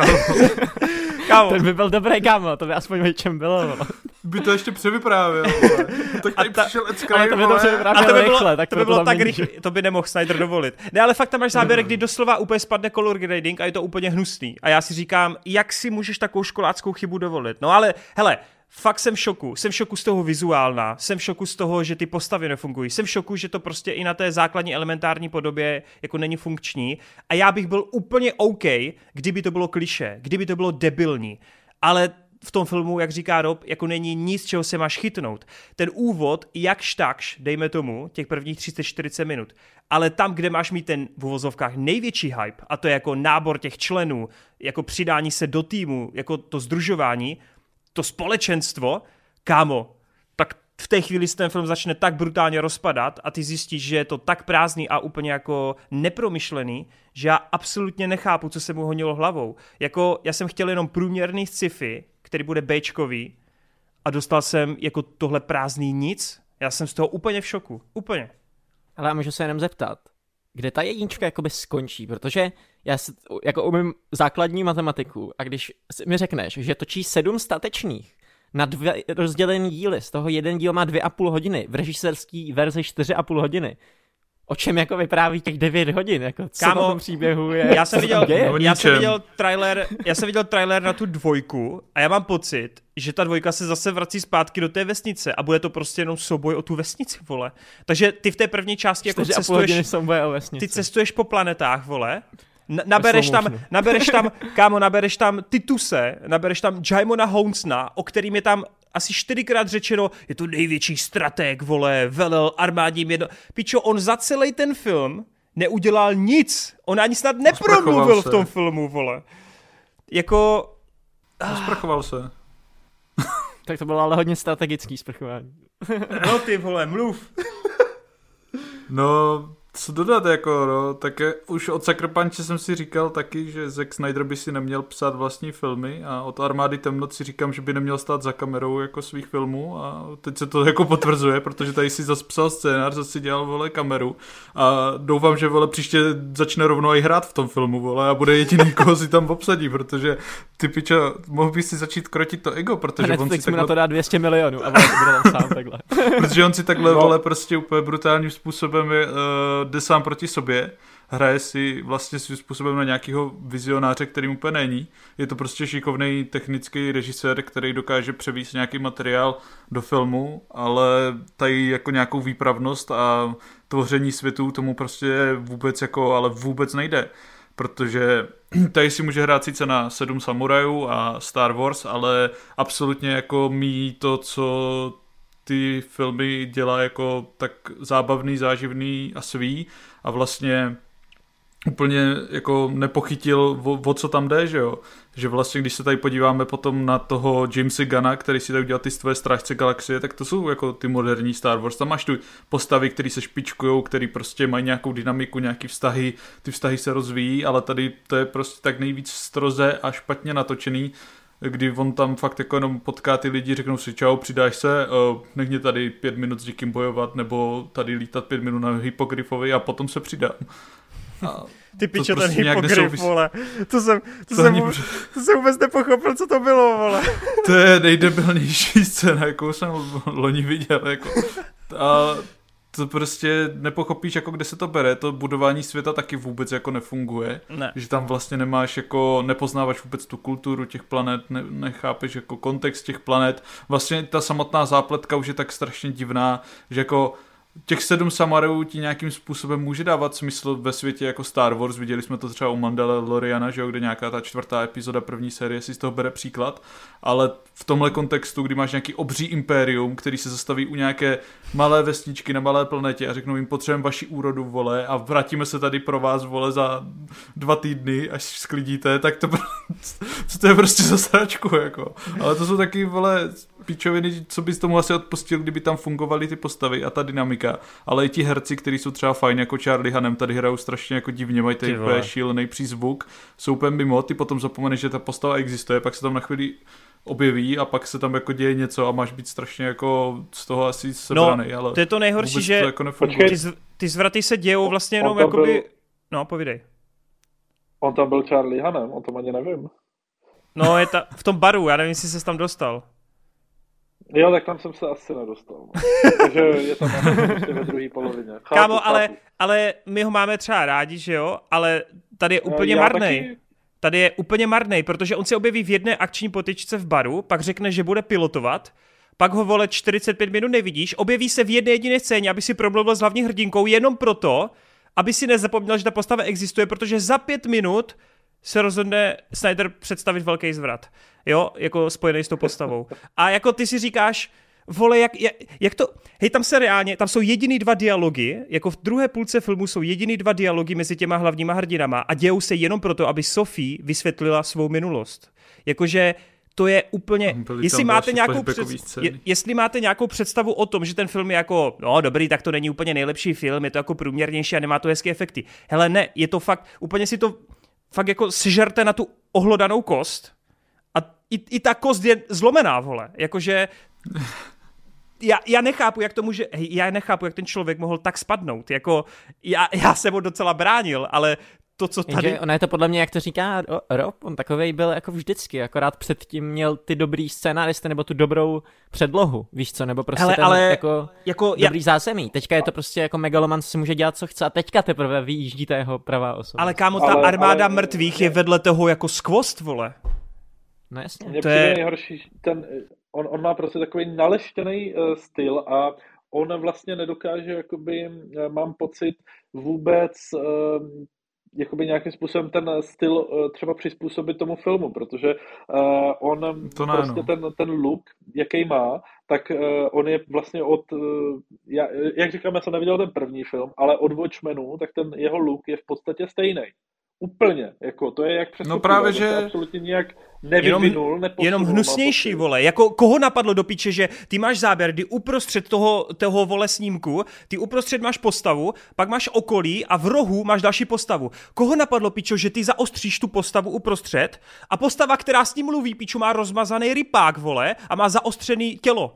Jako do piče, vole. V armádě mrtvých máš všechno rozostřený. jako, hej kámo, ale tak je debil, vole, já chápu, že si tak teď dává, vole. to jeho, protože si stal svým kamarádem. Kámo, ale on, on, teď, vole, si dává ten, on si, oni ty, tam všichni, vole, na tom place posilovali, vole, on teď, podle mě, on prostě sype a je úplně v piči, vole.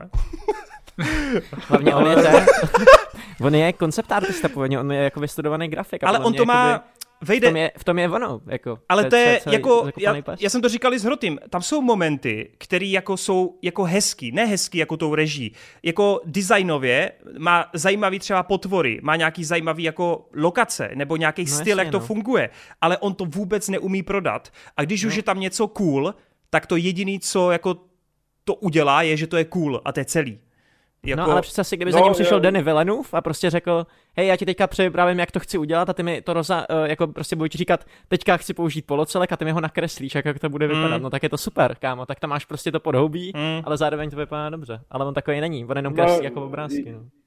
Mně právě přijde, že on, on by byl a asi je i skvělý a to, to si myslím, že nejsem první, kdo to říká, eh, jako skvělý nějaký klipař, který ti prostě tady natočí třeba k nějaké písničce nebo k čemukoliv prostě pětiminutový klip, který bude vypadat krásně. Jo, jo, jo. Eh, on si tam bude moct vyjádřit, eh, vyřádit a vyjádřit to, co chce, nějakou svou autorskou vizi a uh, bude, to, bude to všechno super a bude eprejzovaný uh, a jako asi po právu. Nicméně jako udržet nějakou koherentnost příběhu a uh, hmm. cokoliv, co prostě musí filmař umět, aby dokázal zaujmout a prodat film na ploše celovečeráku, tak to se mu prostě bortí. Jo, takže no. klipař může být fajn. Jo, už jsme taky zmínili ten fame, který kolem něho je, nebo takhle ten kult osobnosti. A to mě úplně nejvíc sere, kámo, že pod každým videem s ním máš prostě armádu fanoušků, který píšou, ty vole, to je vizionář, prostě Hollywood měl nechat Zeka Snydera točit Star Wars, to je prostě ten režisér. Já doufám, že potom Rebel Moon normálně tahle bublina splaskne na dobro, že už se každý na světě uvědomí, že prostě je to totální lejno, kámo, co on točí. Ale prostě, no. já nevím, jestli je režisér, jako nevím prostě, který má takovouhle armádu prostě úplně zaslepených jako lidí. A to udělalo to DCčko, to se stalo potom DCčku. No, to je ten uh, no. Snyderka, tohle všechno, tak tam se prostě naběhly ale... ty lidi z internetu a prostě z Discord, uh, těch, vole, jak se to jmenuje, Redditu a prostě to jsou Ale lidi, počkej, Vede, ty jsi teda vlastně Rebel mu neviděl, že? Ne, neviděl no, jsem. ale jako, jako fakt mi věř, že i když to srovnáš s těma jako nejhoršíma filmama od Snydera, tak fakt nejseš blízko tomu, jak vypadá Rebel Moon a jak jako vyznívá Rebel Moon. Fakt jako Rebel Moon je úplně jako já, říkám, já... To je pro něj špatná jako látka celkově, že prostě on si to vybral, protože asi to je jako populární a že jako by to chtěl dělat, ale vlastně se to pro něj nehodí, protože on právě točí tím stylem, kdy všechny ty postavy zajímá, zabírá jako tím nejvíc cool stylem, nadpozemským stylem. A to třeba funguje u tého Justice League, kterou si natočil, nebo to funguje třeba u té třístovky, kde tam prostě máš tu nadpozemskou bitvu těch jako chlapů a je to prostě taký drsňácký, ale tady máš mít ty obyčejný lidi, kteří se dávají dokupy, který se máš pičkovat a má to být lidský. A on to prostě nedokáže udělat lidský ani po té stránce scénáře, ani po té stránce toho, jak to točí a je to pro něj absolutně přitom... špatná látka, no. A přitom u těch jako Watchmenů, který já mám taky rád, ale hlavně kvůli té předloze, tak tam taky spoustu věcí jako zabírá vlastně špatným stylem, než jak by měl, kdy vlastně tam glorifikuje ty uh, hrdinské postavy a ty strážce tím je záběrováním, místo toho, aby když ta pointa toho příběhu je přesně opačná. A proto prostě jako adaptace věcí jako třístovka, jako komiks, to jsou věci, které on jako by měl dělat. On by měl vzít nějakou přímočarou jako s rajdu, když to řeknu, kterou ale prostě je efektní, kterou dělá fakt jako stylově a kterou jako pozvedne nějakou tou svou režii, která má v základu jako fajn příběh, ale eh, nebo to pozvedne tím svým vizuálem. Jako zajímavý, že jsi řekl k těm Watchmenům, že to jako nesedí, ale to je zajímavý, že on asi u těch Watchmenů pro mě nevědomky udělal takový ten jako podvratný efekt, že on jak je tam hmm. uh, třeba, jak tam uh, jsou v tom Větnamu a doktor Manhattan tam prostě chodí a dělá tam nějaký věci, tak ono jak je to natočený epicky, tak to vypadá no, o to víc jako zrůdnějc, protože ty se jo řekneš ty hmm. vole, to je prostě jako to, ale to je podle mě věc, kterou on vůbec nezamýšlel. No, jasný, no. Která to prostě jenom je. A nebo by měl dělat animáky, ty vole, no. tak mně spíš přijde úlet jako největší, když tam máš takovou tu fakt nechutnou scénu nějakého toho jako pokusu o znásilnění a on ti tam zabere strašně sexy ty boky té herečky a ty podvazky a vlastně je to takový až hmm, odpudivý hmm. vlastně, že že tam no, jasně, no. prostě nedává smysl, no, jakým to točí. No. Jako je to fakt bída, je to fakt bída, já říkám, chtěl jsem aspoň průměr, vole, a dostal jsem hovno. A když to říkám já, vole, tak to je velký špatný, vole. A já jsem si potom, já jsem si potom pustil tři a půl hodinový, ty vole, sedm samurajů od Kurosavy, který jsou, vole, černobílí, jsou 60 let starý, možná 70 i snad. A uteklo mi to rychleji než ten skurvený Rebel Moon a Kamo, to má o hodinu a půl Ale díl. ještě jako jedna věc, ty když se díváš třeba na ty featurey, jak oni to natáčí, ne? Třeba jak tam přilítávají ty lodě jakoby do té vesnice a já si úplně říkám, ty vole, oni to natočili jako prakticky, tam jsou větráky, vole, to je jako reálný kouř, vole, toto, toto, to. a pak píčo se podíváš, jak to vypadá v tom filmu. On to prožene, vole, 15 dalšíma filtrama a působí to tak nechutně, vygrcaně, vole, že si úplně říkáš, přestaň si pat, kurva, vole. jako, Steroidy ti lezou na mozek, ty On podle mě, jako reálně, podle mě v tom hrubým základu má i jako docela fajn materiál, ale on ho zdegenerovaně těma svýma debilníma zdigitalizovanýma filtrama a potřebou to furt vyumělkvávat, tak to úplně rozjebe, vole. Ale ty to zní jako úplně super nápad, prostě stáhneš si 4,5 hodinovou verzi Rebel Moon, úplně to přestříháš, prostě dáš tomu znova ten jako look, který to má mít, zrychlíš ty zpomalený záběry a třeba to může dopadnout jako průměrný prostě jako film. Yes, yes. Průměrný, výborně. Ach jo, měl radši, nevím, to je v piči, vole. to je tak v prdeli, vole. Ach jo. No nic, pojď, dál. pojďme dál. Tak vejde, pojď to prosím tě napravit. Yes, uh, takže jdeme se bavit o dalším skvělém režisérovi, jehož styl je taky všelijaký a v některých uh, věcech se utrhává ze řetězu. A to je Taika Waititi, který samozřejmě natočil skvělý film jako Thor 4, Thor 4. Thunder.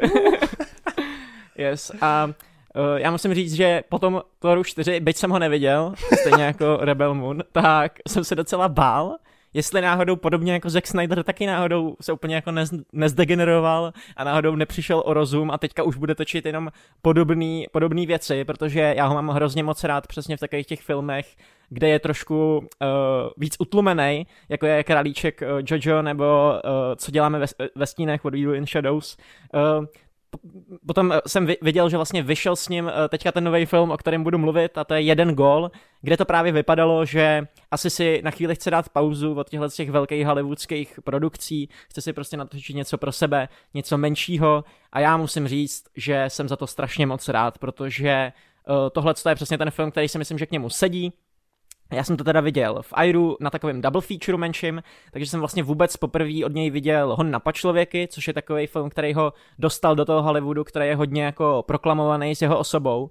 A bylo vlastně krásný vidět, jak on uh, k těm pačlověkům se podle mě v tom gólu vrací zpátky, minimálně co se týče té tý stylistické stránky, uh, co se týče pracování s postavama, tím stylem mi to hodně přišlo podobný. Není hmm. to vůbec tak jako načančaný, jako byl Thor, ani ten Ragnarok, který jsem teda viděl, ani ten Jojo, jako nebylo to daný do takového toho vážnějšího stylu, uh, nic takového, byl to prostě zase ten Taika Waititi, uh, prostě z toho Islandu, doufám, že je z Islandu, mám pocit, že jo, uh, kdy prostě přesně takovej, jakýho jsme ze ho znali. Ze Zelandu. Ze Zelandu, jo, jo. sorry, asi furt platu to yes.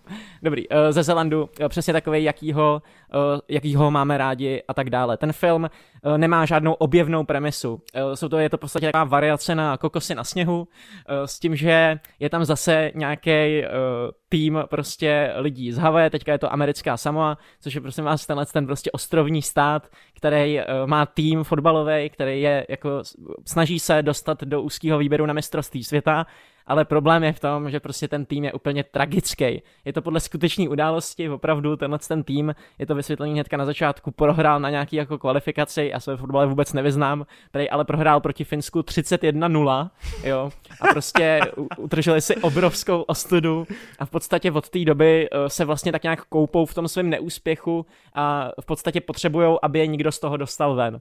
No a shodou okolností, eh, kde z toho má dostat ven, tak je Michael Fassbender, který je tenhle ten jako uh, trenér fotbalu, který je hrozný cholerik, jemu se stala prostě nějaká uh, věc v minulosti. A... On si hledá podle mě to, jakože skončil kariéru zabijáka, tak otevřel kariéru fotbalového trenéra. K tomu se přesně chci dostat, protože vidět Michaela Fassbendera v téhle roli právě potom The Killerovi, kterýho jsme viděli pár měsíců dozadu, to je fakt úplně hrozně vtipný, no ale kombinace. Paradoxně, je, paradoxně Waititiho film byl už dva roky dozadu dotočený. Jo, jo, jo ale právě je hrozně dobrý, protože já jsem eh, ten killer, to bylo fakt jakoby přesvědčivě, přesvědčivě zahraný, že jo? tam prostě Fassbender se na tu roli extrémně připravoval, fakt se v toho zabiják jako proměnil tím svým chováním, ale tady vlastně hraje trošku něco jiného, ale zároveň má občas trošku jako podobné charakteristiky třeba v tom, jakým způsobem komunikuje uh, a je to prostě hrozně vtipný, protože já ho v té roli vlastně furt vidím, ale on už se chová jinak a je to úplně jiný film, ale vlastně tam máš tohle podhoubí. Každopádně on je nějakýma uh, teda okolnostma donucený k tomu, že do té americké samé musí jet, už nic jiného mu prostě nezbývá a musí tam prostě z toho týmu udělat uh, to, že aspoň prostě budou lepší, než byly minule, aby ukázal svým šéfům, že teda jako je dobrý trenér a že ještě si zaslouží nějakou chvíli být v tomhle tom světě fotbalovém. Samozřejmě teďka z toho, jak jsem vám řekl, ten začátek úplný, tak je vám úplně jasný, kam ten příběh poputuje a je to přesně takový, jaký čekáte. V tom, na tom ostrově dostaneme ansábl nějakých postav, většinou to jsou nějaký jako přímo dom, domorodí lidi, kteří třeba někde jinde jako nehráli, hráli přesně v tomhle filmu. Takže, Je tam Dwayne ano, Johnson. Dwayne Johnson tam není zrovna, ale hodil by se tam. Uh, yes, ale je to přesně takovej ten, Uh, jako ty kokosy na sněhu, že prostě vezmou takhle jako partičku lidí, uh, postupně v tom filmu si k ním vybuduješ nějakým způsobem vztah a je to tak, že prostě Michael Fassbender jim pomůže v tom fotbale, oni mu pomůžou zase v tom, jak být lepším člověkem a jak yes. nějakým způsobem uh, no, prostě... Funguje jo. to právě po té emoční stránce, i když je to takový kliše, jako je to, spíná to?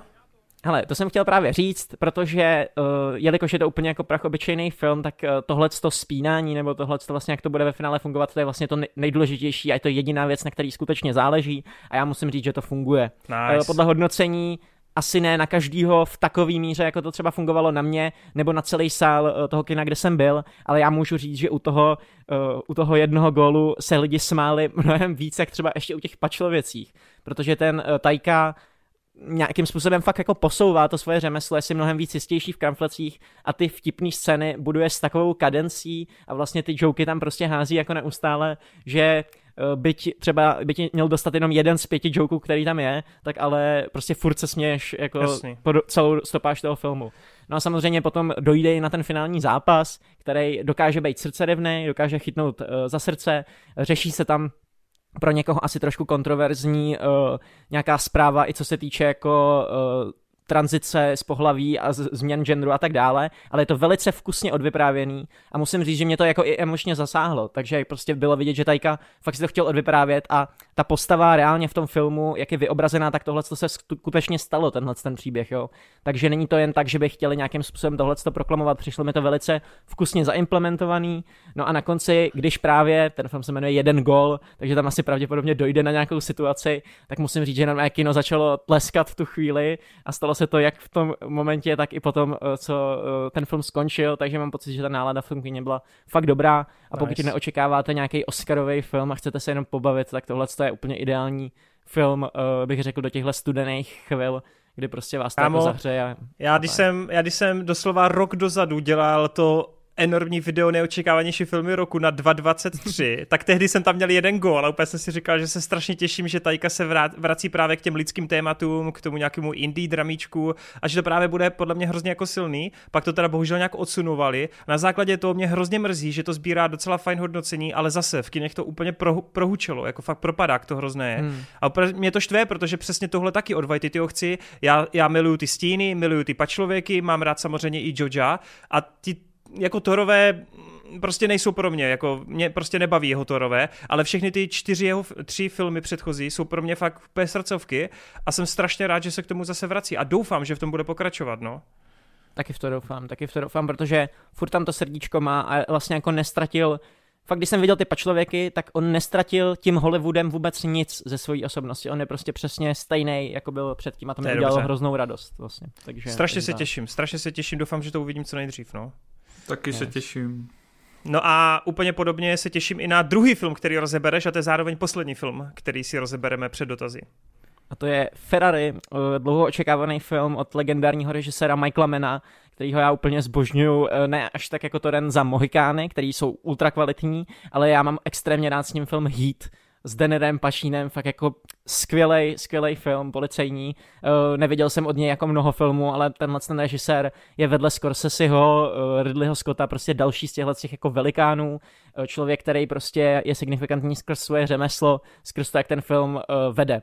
No a na jeho nový film Ferrari se čekalo nějakých 8 let. Je to podle mě něco, co si točí tak jako trošku sám pro sebe. Uh, já o závodění toho vůbec uh, nic nevím a ještě víc nevím jako o Ferrarim. Uh, vím jenom občas ty věci, které jako se dozvím právě z těch filmů, takže znám to období Le Mans 66, potom nějaký rivalové jsem viděl a tak dále. Eh, z toho důvodu mě ty automobilové závody tak jako asi nepotěšejí tolik jako nějakýho fajnšmekra, který tam jde jenom kvůli těm závodům, jenom se podívat na ty auta a tak dál. A to v tomhle filmu asi úplně nedostanete, protože Michaela Mana tohle to až tak taky moc nezajímá.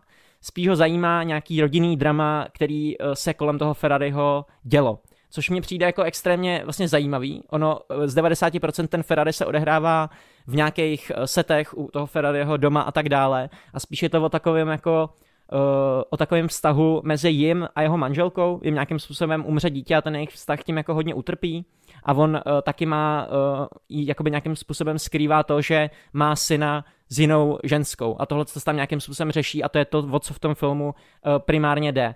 No a ty závody a tohle to všechno je tam takový ten klasický závod, který je potřeba vyhrát a který jako zároveň ovlivní to, co se děje v životě toho Ferrariho a zároveň to ovlivní jako budoucnost té firmy, tak tahle ta linka, tam, kde vlastně v ostatních filmech je to ten prime, tak tady je to daný spíš na druhou kolej a spíš se tam fakt soustředíme na ty, na ty vztahy, což je asi věc, kterou ne každý pochopí, ne každému se to bude líbit. Vidím o, hodně moc komentářů od fanoušků, který právě čekali, že to budou další rivalové, že to bude další Le Mans hmm. a půjde tam hlavně o to závodění. To v tom filmu se nedočkáte, ale já můžu říct, že já jsem na to nějakým způsobem asi byl připravený. Trošku jsem věděl, že spíš podobně jako třeba v klanu Gucci půjde o takovýto drama, než o nějaký jako vyloženě blockbuster, což ani nejde v eh, tomhle rozpočtu a tak dále. A jsem příjemně překvapený tím, jak moc dobře to funguje právě v těch dramatických rovinách, kde prostě já jsem fanoušek dobrýho řemesla a Michael Mann je přesně ten režisér, který uh, to řemeslo má tak uh, jako na dobrý úrovni, že je to přesně ten film, který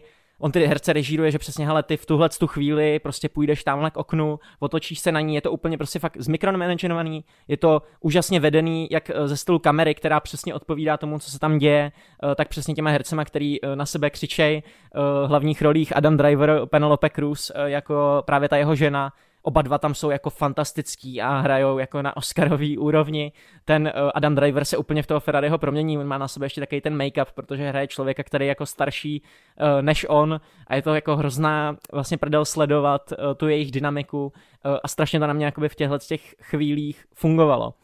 Když pak se dostaneme na ty závody samotný, tak podle mě to funguje i v těch závodech, byť samozřejmě jako o to primárně nejde, ale uh, ten film má fakt jako přesnou kameru, která se nějakým způsobem hraje s tím, že ten film má takový široký aspect ratio, je to dobře vykomponovaný, je to dobře nagraděný, hodně to vlastně využívá té estetiky, takových těch dobových fotek, eh, dobových vlastně kulis toho, jak to tehdy vypadalo. Je tam ta prosluněná Itálie, do toho si umíte představit prostě ty červený uh, Ferrari, jak tam jezdí, prostě ty buginky, uh, nějaký západy slunce, kontrast červený a zelený, uh, tam se hodně jako nadužívá, ale všechno to hrozně dobře funguje a je to vlastně jako radost uh, se na to dívat. Jediný problém, který s tím tak mám, tak je, že uh, vlastně jak jsem řekl, tak Michaela Mena zajímá jenom ta rodinná stránka, ta se v tom filmu nějakým způsobem dovrší, ale tyhle ty biznisové věci a tak dále by si podle mě zasloužily na konci aspoň nějakým způsobem rozuzlit a nějakým způsobem ještě jako vygradovat, zakončit, protože jaký problém s tím mám, je, že se vlastně vyřeší nějakým způsobem ta rodinná situace po tom závodě a tím ten film končí a ten konec je hrozně jako náhlej. Mně se fakt dlouhodobě nestalo v kině, že prostě film skončil najednou a já jsem si řekl, WTF? Já prostě ještě jako jsem myslel, že to bude 10 minut pokračovat, jako to končí tímhle s tím momentem a to je to, co se mi stalo. Ten film v podstatě nemá katarzy. Tam jako na konci celou dobu mě to drželo, celý ty dvě hodiny jsem se fakt bavil v průběhu toho sledování, ale jenom ten konec, to prostě skončilo a jako nezůstalo ve mně nic prostě. Ještě jsem chtěl třeba půl hodiny v tom světě být, ještě půl hodiny jsem chtěl nějaký emoční završení, něco na konci. A to je teda věc, který, kterou bych tomu vytknul. Každopádně byl asi jednoznačný záměr to skončit právě v tomhle momentu. Nemyslím si, že Michael Mann si jako to neuvědomoval a tak, ale prostě podle mě trošku nedomyslel to, jak na to ty diváci budou reagovat, nebo ho to asi nezajímalo, bych eh, řekl. Tak. Došel, úplně vidím, jak Michael Mann sedí na té první divácké, víš co, eh, projekci a teď úplně vidí, jak to střihnula. Jaj, tak to mě ujelo. Chybí mi tam půl hodiny materiálu. no, jasně. to tak působí, no. Jasný. Tak uh, kdo ví, no, kdo ví. Uh, každopádně jo, taky zajímavé. Já jsem na to, mě to teda upřímně docela překvapilo. Já jsem viděl ten první trailer a já jsem netušil, že to půjde jako až tak moc do té míry spíš k tomu rodinnému dramatu. Myslel jsem si, že to bude tak jako půl na půl cca. Takže z toho hlediska pro mě docela překvapko a je hmm. asi dobře, že to takhle dopředu vím a vím, na co se teda připravit. No. Plus, Očekávejte, uh, fakt ten klan Gucci, jak tomu hodně bych jako připodobnil. No. A Má ten... to i takovou tu režii toho Ridleyho Scotta v tom, jak to pracuje s těma záběrama tak. Já právě v podstatě jedinou věc, co o tom filmu vím, tak jsem si přečetl vlastně, uh, já nevím, dva dny zpátky, nebo včera, nevím, kdy to bylo, uh, Douglasovu, Douglasův jenom komentář, uh, on to má pak rozepsaný i pro, pro lidi, co už to viděli, takže já jsem to nečet. Nicméně on tam právě píše, že Michael Mann vždycky mm, je filmař, který ve svých filmech kloubil každý si to pak může přečíst, jak to řekl, nebo jak to napsal jeho slovama, nicméně on tam píše o tom, že Michael Mann vždycky kloubil právě nějaký jako vnitřní rozpoložení postav a zároveň nějakou tu poetiku těch klasických hollywoodských bijáků a že právě tady u tohohle toho filmu on potlačuje v podstatě eh, právě tu druhou stránku eh, vůči té první, což v podstatě koresponduje s tím přesně, co si říkal. A on to teda označuje za mistrovský dílo, že je to fakt jako perfektní, že já se Ale na to těším. já jsem taky četl eh, Douglasův komentář eh, a jako Douglas je přesně člověk, který má hodně rád, když je ten film technicky jako dobře provedený. On se podle mě nechává trošku moc strhnout tím, eh, když je přesně něco řemeslně jako dobře zvládnutý, což ten film jako jednoznačně je, ale emočně podle mě třeba nefunguje tak, abych jako ho opěvoval a přirovnával právě k těm jako největším dílům. Je to chlad, chlad, chladně přesně střížené dílo? Myslím si, že nedivím se, že se to takhle se líbí. Takhle. Ah. Tepnul by ho na to. Tepnul by ho na to. Tady generace, vole, mladá, vole, tady vyhlašuje se. ne, toho já se respektuju. Teďka mám spolužáky, který s ním jsou ve třídě, takže, jo, takže to. Musíš být hodnej.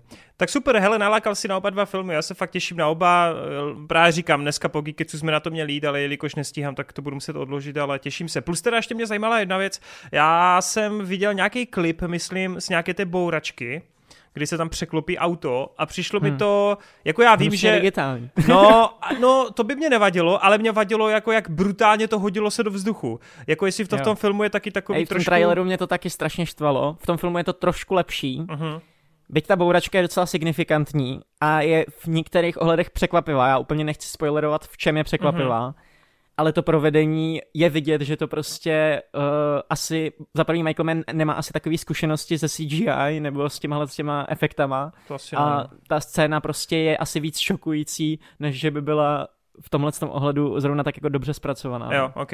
No a mě to fakt jako hodně, hodně praštilo do očí, když jsem to viděl právě, no, tak jo, jo. mě zajímá, jak to tam V tom filmu to vypadá o trošičku líp, o trošičku líp to vypadá. Ok, dobrý, dobrý, dobrý. No a víte, víte, že on teda opravdu rozjede ty práce na Heat dvojce? Já vím, on napsal i knížku, takže no. podle toho Pre- dvojku, no. Má to být jakoby prequel a souběžně i sequel. Na to se těším, na to se těším, protože Heat, ten, ten je skvělý. Akorát mně se asi líbí u Heat, jak skončil právě. Mm. Že to je přesně, to ten film končí prostě tam, kde má. A já se trošku bojím, že tím, když ho rozvětvíš, tak jestli mu trošku nesebereš váhu zpětně, no. To a tak to je jak pokračování komiksu Klub brváčů, víš co? No, něco takového, no. Co, co... A Rob myslí, že to nejde. Ne, tak podle mě to dílo jako může stát samo o sobě i s tím případným pokračováním a e, podle mě jako e, potom jako k tomu vždycky v kontextu brát i nějaký pokračování, tak podle mě není třeba e, prostě to dílo funguje samo o sobě a to, že natočíš nějaký, nějaký další pokračování, tak e, byť by bylo nepovedený, tak není důvod nějakým způsobem e, aby, aby v podstatě se změnil pohled na ten, na ten první film. Tak, dopracovali jsme to až k dotazové sekci, máme tady zase všetečné otázečky a myslím si, že se tady nestalo nic jako závažného, žádné změny vlastně a můžeme v klidu pokračovat dál. Takže eh, vejdeční otázky. Je to tak. Uh, Matyáš Král, první dotaz. By the way, ještě předtím tak chci uh, poděkovat za to, jak si moc jste psali pod minulý díl. A taky uh, ještě zopakuju, že od minulého dílu jeden takovou tu taktiku přečíst dotazy na Hero Hero, každý má tam jeden dotaz, ale pak čteme znova i otázky na YouTube, takže otázky ne všechny, jsou ty nejlepší. ale ty nejlepší, takže když budete mít nějaký fakt dobrý dotaz, tak ho můžete napsat ještě do upravím, ještě upravím, sice nejlepší, ale zároveň pokud je u toho připnutá i finanční částka, tak ty jsou úplně nejlepší. Souhlasím. Tak, Matyáš Král. Zdravím Geekec, zajímal by mě váš názor na nový počen Hayao Miyazakiho, Chlapec a Volavka, tedy pokud ho neplánujete v tomto díle probírat. My jsme ho probírali, Konrad se k tomu může vyjádřit. Jsi viděl? Pokud ano, tak jak jste na tom s jeho filmy a které máte nejradši, jinak přeji krásný rok 2024 a připojí Duna Hype. Let's go, Duna Hype. Mimochodem, uh, Connery, viděl jsi trailer ten poslední na Dunu? Viděl jsem, no. To je granát. Je to námrt strašný. Ty vole, a kámo, už je to na konci února, ty to je neuvěřitelné, jak to uteklo. No, uh, ty jsi mimochodem viděl Chlapci a volavku, nebo ne? Nope. Dobře, to o nic si nepřišel. Jsem se chtěl vyjádřit, jak Vejt říkal, tak se... ano. Nope. Hele, uh, já teda za sebe řeknu, že nejoblíbenější Miyazaki je u mě určitě Princezna Mononoke, mám hodně rád z devadesátek Porco Rosso a pak bych asi jako třetí dal Zámek v oblacích slash Laputa. Tyhle tři bych si u tebe jako v životě netypl teďka. Fakt ne. Poprvé, u mě je to Princezna Mononoke a Cesta do fantazie, ale musím říct, že nemám všechno tak moc nakoukaný, no. Hmm. Taky jsem toho tolik neviděl, takže řeknu Princezna Mononoke, Cesta do fantazie stejně jako hroty. To řeknu. Kopírák. Uh, Princezna Mononoke je jako suverénně nejlepší uh, a Cesta do fantazie je super, a, ale abych ještě ně, něco přihodil, i když to nedělal sám Miyazaki, tak řeknu Ariety. Hmm, hmm, cool. A Rob má rád tu cestu, ne, myslím, nebo ne, tu Mononoke taky. Já jsem viděl jenom princeznu Mononoke, takže je to nejlepší. Souhlas. tak jo. Jasně. Richmond 150, zdravím Geekets, podcast, který má více vrstev než třípatrový svatební dort. Uh, viděli jste film Voda, krev, rakie a zombie epidemie? Neviděli. Googlil jsem to. Podle mě Con- Conry to viděl, podle mě. Conry viděl to. Ty vole, hele, jednou za měsíc si to pouštím, ty vole. yes. Co je podle vás míň bolestivé? Jo, tam jsou ty dva filmy. Může, no. můžete, můžeme být hrdinové versus Spy Kids. Spy Kids Armageddon. A já jsem viděl jenom Spy Kids Armageddon a to je teda sranec kolosální, takže ne, neumím si představit, můžeme... že by natočil ještě něco horšího Robert Rodriguez. A můžeme mít hrdinové, tam je návrat Lávovky a Sharkboye, ne? Tak to musí být top. Tak to je banger. A je tam Pedro Pascal, vole. Tak to musí Ty vole, být jo, Pedro Pascal tam je otce vlastně toho hrdinu. Ty vole, to ani nevím. Okay. Daddy, daddy issues. Uh, Ostatní nic neviděli, hádám, takže já jsem, já jsem viděl, uh, můžeme být hrdinové, jen nebudu zmiňovat, v jakém stavu jsem to viděl. takže ve stavu, kde se ti to líbilo. a, nic, nic, si z toho, nic z toho nepamatuju. Dobře, pro tebe. tak. tak. Kiof Star píše, zdravím, nedávno byl ohlášen remake anime One Pieceu, jsou nějaké staré anime, které byste rádi viděli v novém kabátku? Berserk. Berserk na s nějakou fakt audiovizuální pořádnou peckou, protože on za prvý nemá dokončenou adaptaci a za druhý to 3D s tou novou adaptací je fakt jako špatný. Takže Berserk, kdyby to udělali fakt poctivě a dobře, tak by to byl granát. Kamo, ale ty, ty Berserky zremakeovali už snad dvakrát, ne? Když máš ty filmy, ty vole, ty taky obsahujou ty, uh, to, mm, tu starou Ten sérii. Golden Age. A ty, no, no, no, no a, ty, a ty jsou super. Ty filmy ne? jsou dobrý, jsou ale super. na ně pak navázal právě jako to, co se děje s Gacem v současnosti, to hlavní, a to je no, tragédie, no. ty anime, to je tragédie. Jo, to jsem to neviděl. Je to piči, no. Hmm. To je, má jako odpornou jako režii, tam nejde ani tak o tu animaci, ale prostě hmm. o celkově. To je amatéřina největší. Hmm. Ale jo, dal bych si Berserka celýho a jinak, jinak mě nelákají jako remakey těch anime, já jsem s většinou z nich prostě spokojený tak, jak jsou. Hmm. Mám to podobně jako hroty, ale nějaká moje iterace z vedlejšího paralelního vesmíru řekla, uh, řekla Cowboy Bebop, protože... Cože? Já, já jsem docela kontroverzní v tomhle tom, ale já úplně nemusím uh, takovou tu 90 styl, jak se kreslí postavy. Já v tomhle jako nejsem kontroverzní, ale úplně nemusím tebe. Ty vole, to je ten zasraný, zasraná nová generace, vole, jak je to moc starý, vole, vypadá to hnusně, já jsem zvyklý na moderní, ne, ne, vole. Ne, to tím není, to tím není, ne, ne, ale třeba, ale Tokyo Godfathers mám rád, ale... Tak to není tak starý totiž jako v Boy Bebop. Ten Cowboy Bebop mi prostě přijde, že jako on má styl, on má styl, ale v novém kabátku mě zajímalo, jak by to udělal. Si pokračuj, nebo se zdiskredituješ, vole. A nikdo jiný nechce odpovědět. Konry. Hele, no. já, já, jako mě ty starý anime baví strašně a klidně bych na to koukal, já, eh, co mě tak jako napadne z fleku, tak třeba mě hrozně bavilo teda Touch, mm. baseballový anime, to je vynikající slice of life, ale ono už v té staré verzi je to, je to geniální. Hmm. Já jsem to chtěl jenom zmínit, že je to fakt super. Děkujeme. Rob nekouká na anime, takže jdem dál. Uh, Venkus, zdravím vás hoši. Jelikož máme právo jednoho dotazu, tak se chci zeptat, za kolik otázek se považuje pět rozstřelů. Považuje se to za jednu otázku rozstřely. Ano, takže... ano. Ale musí být fakt dobrý ty rozstřely, jinak je nebudeme číst vůbec. To byl ten dotaz, ano, jako. Ano, To byl ten dotaz.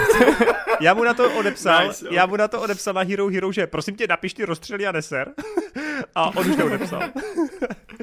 no, Ale jako potřebuji zmínit to, že jako pěkný vlastně, jak se tady čím dál tím víc jako objevuje to anime v těch dotazech, že prostě hmm, to ani pravda. to prostě nevyzýváme a je to tady čím dál tím víc, ale Vejc s Torenem ti už to předpovídali dva roky zpátky. Je to tak?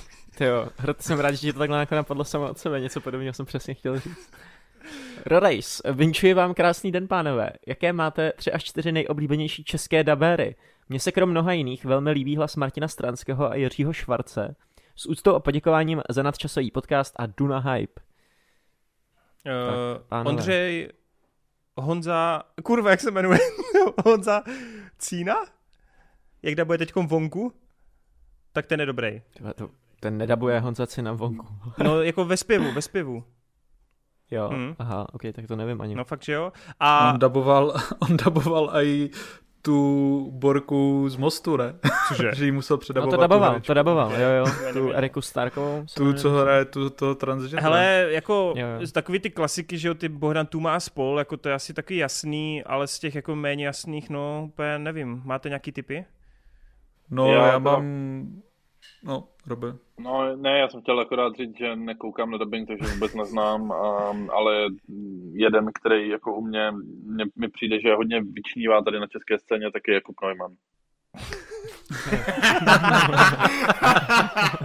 má, má slibnou kariéru. Nice, ty vole, nice.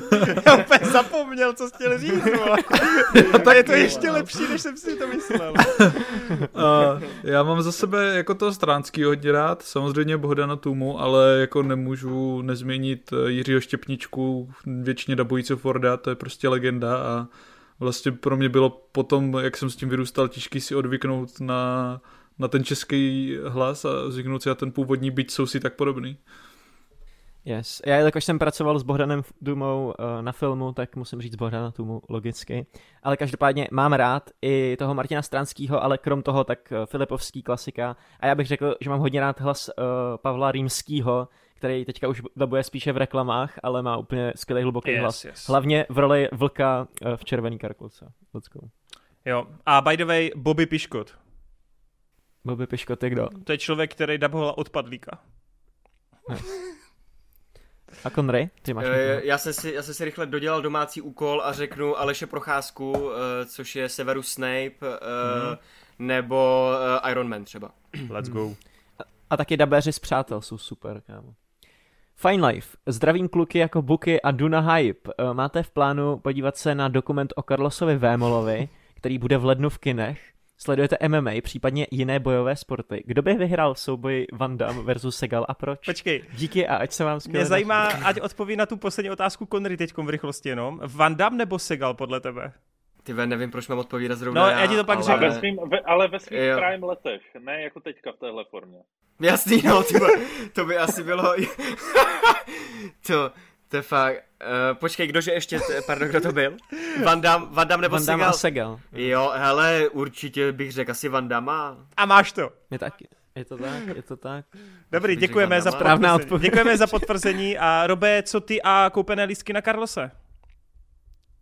Um, no já teďka je udávám uh, na na různých bazarech, takže někdo potřeboval lístky na Karlosové molu, chtěl, tak... Ty jsi... Počkej, ale ty to musíš přece udělat to, takový ty souboje v kleci o to, ne, vole? Aby to bylo jako, víš co? Aha. Ne, hey guys, já se vás zeptám, šli byste jako Geekets do Clash of the Stars? jako Geekets? Jako, že bychom byli jako nějaký wrestlerský Přesilovka, prostě, jako pět lidí, ne, jako pět lidí proti prostě jednomu. Pět proti Karlosovému tak kdyby, kdybych šel jako s váma všema, kdybych šel s váma všema, tak bych i šel. Fakt, jo. Myslíte, že bychom ho dali, kámo? Myslím ne, si, že... ale bylo by to prdel. Jo, no. tak jo. No, Nechat si zlomit nosy. Jinak já jenom chci říct, no. že já, si myslím, že ten dokument on, bude technicky on dobrý. On bude mít nějaký zápas, nebo co? Mm, no on teďka dostal nějak přes držku a mímovalo se to. Ah, okay. Aha. No ne, že se mě ptal na ty lístky. Ne, to je jenom, že jsi mm-hmm. taky fanda.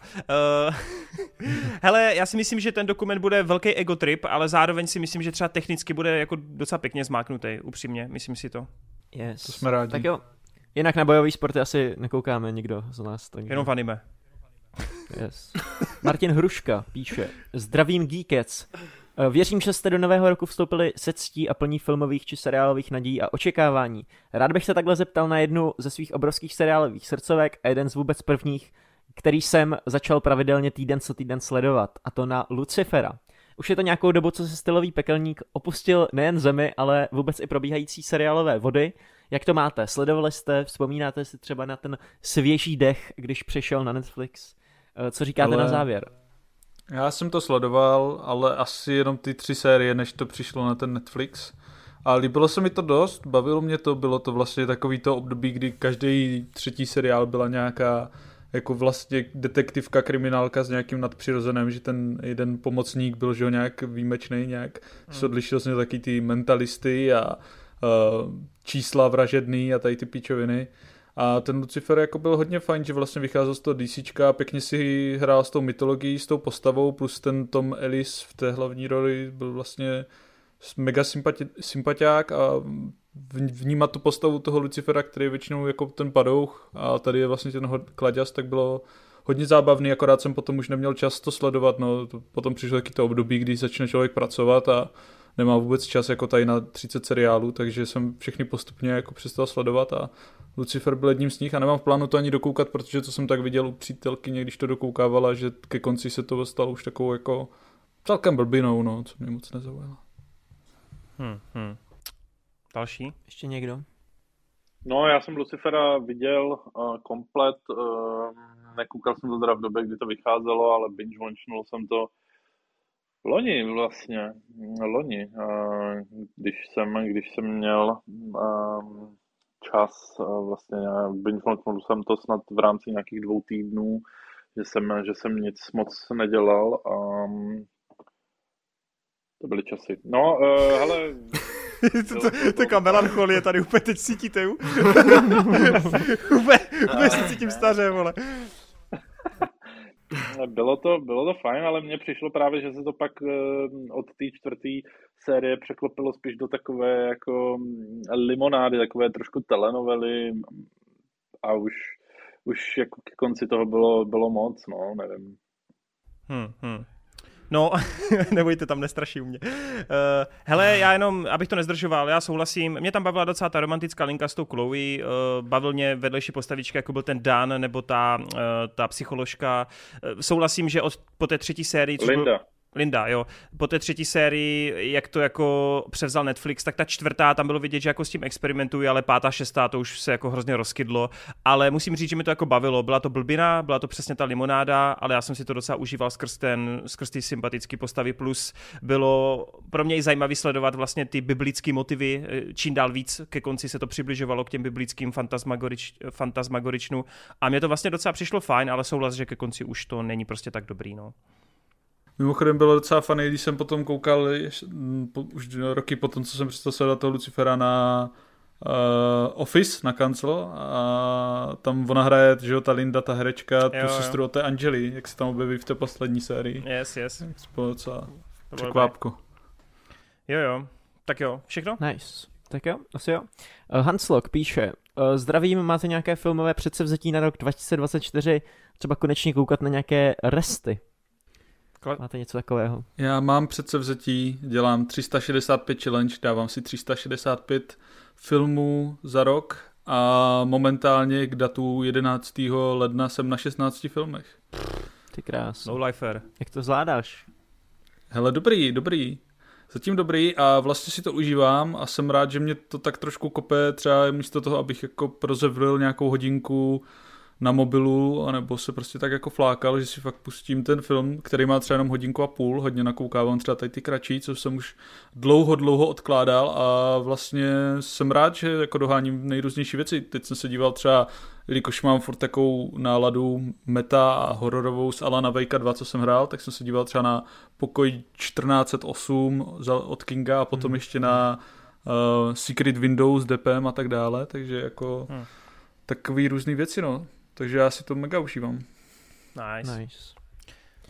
Další? No. Mm, no já mám akorát jediný předsezetí a to je asi koukat na víc filmů, protože 2.23, tak kromě toho, jak už jsem zmiňoval, že jsem binge watchnul Lucifera, tak uh, jsem vlastně toho viděl strašně málo skrz to, že není čas a tak teď si ten čas nějak asi udělám. Uh, takže um, od dob, kdy jsem koukal na desítky uh, a kolikrát možná i stovky, pár let zpátky filmů ročně, tak najednou jsem na mm, jednotkách filmů ročně a to chci, to chci změnit. No.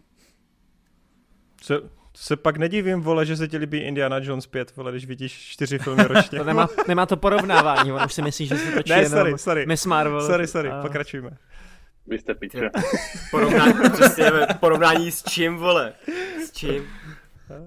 Hele, nemám žádný, nemám žádný předsevzetí vůbec. OK, tak yes. já jenom, Ale, já jenom v rychlosti, protože vím, co asi řekneš, tak jenom v rychlosti, že já chci všeobecně jenom prostě nakoukat, nakoukávat víc. Minulý rok, hlavně na podzim jsem úplně dropl, víc jsem se věnoval jako práci, skrz stěhování, prostě jsem a taky neměl vůbec čas dva měsíce a tehdy jsem se hodně věnoval právě tomu YouTube a tak, takže z tohoto hlediska chci určitě nakoukávat víc a hlavně i takový ty um, odlišnější, jako, jak to říct, vole, odlišnější ne kultury, ty vole, jak se tomu říká, prostě zahraniční věci a nejenom Ameriku nebo nějakou, nějakou britskou tvorbu, ale fakt koukat třeba na ty azijské věci, koukat na ty francouzské a tak dále. Na řeckou divnou novou vlnu. Přesně tak. tak. Uh, ale to, uh, já nemám takovýhle předsevzetí, protože jak já v tom plavu, tak prostě i když si to nedám, to předsevzetí těch 365 filmů jako hroty, což jsem by the way třeba dělal v covidu, tak uh, se dostanu na nějaký ty stovkový čísla, a prostě chci to mít jako v klidu. Každopádně, jak Hroty říkal, že eh, viděl Grina z týmu 16 filmů, tak já jsem jich teda zatím viděl jenom 11 a docela jedu hodně kina, že jsem byl třeba pětkrát v, tý, uh, v kině už. A byl jsem, guys, včera na Poor Things, ty vole. A mrzí mě, že jsem to v tomto Geeketsu nemohl jako říct, protože mě to nenapadlo, že vlastně mm. jsem to ještě jako neviděl. a ty vole, Poor Things, o tom se ještě povíme. Nice. No, ale taky my, my bychom ti to nedovolili, protože o tom chceme taky mluvit ostatní a ty Jasně, si právě, než právě. dřív a elitáři z Prahy to prostě. Ale ty, ty příliš honíš nad Emou Stone, takže já nevím, jestli ti mám věřit. A já příliš hodím nad Willemem Defo, takže... Aha, výborně. Tak já řeknu, že nehodím nad Markem Rafalem, no, dobrý. tak jo, tak smula. Dobrý. Uh, dobrý, jdem dál. Cody 96. Čusánek borci, mám pro vás kratičkou otázečku, kterého filmového vizionáře, který posunul filmografii na novou úroveň, máte nejraději? Takže to neznamená, jakože to je vizionář, který nějakým způsobem posunul prostě tu kinematografii. Může to být ale třeba i Stanley Kubrick, který třeba neudělal nějaký vynález specifický, který by úplně změnil to, jak se filmy natáčejí, ale my ho máme nejraději, protože je to prostě Stanley Kubrick. Tak já budu trapný a rychle řeknu James Cameron a Steven Spielberg. Já budu trapnej a rychle řeknu Akira Kurosawa a Sergio Leone. Zdeněk troška. A Rob? No tak já bych řekl toho Kubricka a uh, Hitchcocka. Yes. Uh, já kdybych to bral z hlediska toho impactu, tak bych musel říct nějaký Limiery nebo prostě George Meliasa a takovýhle ty no, úplně lidi ze začátku. Jasný, Eisensteina. No. Jasně, jasně. Ale, ale uh, nejraději tak mám asi z těch lidí, kteří to posouvají dál, právě toho Camerona, který si vlastně jako zastává na tom, že každý ten další film breakne nějaký technický vlastně, uh, nějakou technický achievement, přesně tak. A Connery, ty jsi odpověděl? Connery máš rád nějaký uh, režiséry. Jelik, jeli, jelikož tady padly, padlo asi uh, stop desítky uh, největších režisérů historie, Top 11. asi 8, tak já, tak, to tak já tam jenom, tak já tam jenom dohodím, vole, toho Kopolu a Depalmu a je, máme to komplet. Jdem dál. Tyhle Kopola je dobrý, ty vole, to cením. Já jsem zvědavý, jak dopadne to jeho stívko, který by mělo reálně vít, ale to mám pocit. No, Megalopolis. Taky jsem se Prý to fakt bude, takže tak. Uh, jasně. Januška píše, zdravím osazenstvo Geeketsu, můj dotaz se týká Hvězdné brány, chci se zeptat, co říkáte na seriál SG Universe, podle mě tento seriál předběhl svou dobu a myslím si, že dnes by byl velice dobře přijat. Vážný příběh, méně humoru, více smrtí a všude přítomná deprese. Eh, za jeho neúspěch podle mě může konzervativnost fanoušků a to, že byl natočen před boomem vážných seriálů jako Game of Thrones. Díky za odpověď. No, já tak. Se k tomu možná vyjádřím, protože jsem to viděl, nevím, jestli jste to viděl, já jsem to viděl komplet. Eh, ten seriál vlastně má takový, protože byl ukončený, tak má takový konec nekonec, což je hrozná škoda podle mě, protože já jsem teda neviděl Atlantidu ani jeden díl. Co se týče SG jako originálu, tak jsem koukal na Eh, ty díly jenom, když to třeba běželo v televizi, ale asi jsem nikdy ani neviděl jako jeden díl komplet, jo. A eh, to Universe jsem binge watchoval, když nebylo asi 13, takže se teďka vracím dost do minulosti a bylo to za mě super, jako je to teda, od té doby jsem samozřejmě to neviděl, takže už je to nějakých 14-15 let, co jsem to, co jsem to viděl. Uh, takže už je to jako sakra, sakra doba, ale vím, že mě tam bavil Robert Carlyle, který tam hrál hlavní roli a že to bylo vlastně, že se to odehrávalo na dvou rovinách, protože oni se jako ta hlavní linka se odehrávala na té lodi, oni pluli nějak vesmírem a někam cestovali a vedlejší linka se odehrávala na Zemi, kam byly, teď nevím, jestli to byly flashbacky, ale podle mě to byly prostě jenom, že se stříhalo na tu zem a tam se děly nějaké věci a byly tam právě třeba postavy z SG1, eh, jako O'Neill a ta, ta baba a Jackson a bylo to, jediný, kdo tam nebyl, tak byl Tilk, si myslím, a bylo to jako fajn, podle mě jako nostalgie tam mohla fungovat, nevím, proč to bylo neúspěšný. No. Hmm, hmm. Mě to, no, mě to mrzí. Já jsem byl jeden z těch konzervativních fanoušků, co prostě v té době jako ještě malý kit, tak prostě pro mě to bylo jako, že jsem koukal na tu SG1 v telce a pak už když byla i ta Atlantida, tak jsem byl také jako, ale to není to, co mám rád, tam jsou prostě jiní a je to jiný a don't care a ten universe, to už jsem tomu potom ani, myslím, nedával právě šanci ani v té telce, ale tak hádám, že to bych neovlivnil já jako divák v Česku na Prima Cool, vole. Aha, takže víme, komu máme psát, vole, že zrušil seriál, vole. Hele, jako Stargate je obří fenomén v České republice, vždycky se tady tím podivujeme, ale já teda jsem do něho nikdy nezaplul, bohužel. SG1 jsem viděl pár epizod, Atlantis jsem viděl pár epizod, Universe skoro nic. Přijde mi to zajímavý, chtěl bych se v budoucnu někdy do toho pustit, ale myslím si, že k tomu asi nikdy nenandu jako čas a prostor, bohužel. Ale mám rád třeba z Hvězdné brány ten film od Emericha. Tak, tak to, to bylo všechny. No, yes. To s tím nemá ale nic společného. To je mi jedno, je to Hvězda brána. to je stejný jak Indiana Jones. Indiana Jones 5, ten taky nemá s Indiana Jonesem nic společného. ale, ale je ti to jedno, protože je to Indiana Jones. je to Indiana Jones. Co ty, Kondria, hvězdná brána? Uh, hele, mám to úplně stejně jako ty, jen bez toho, že se na to chci podívat. Jo.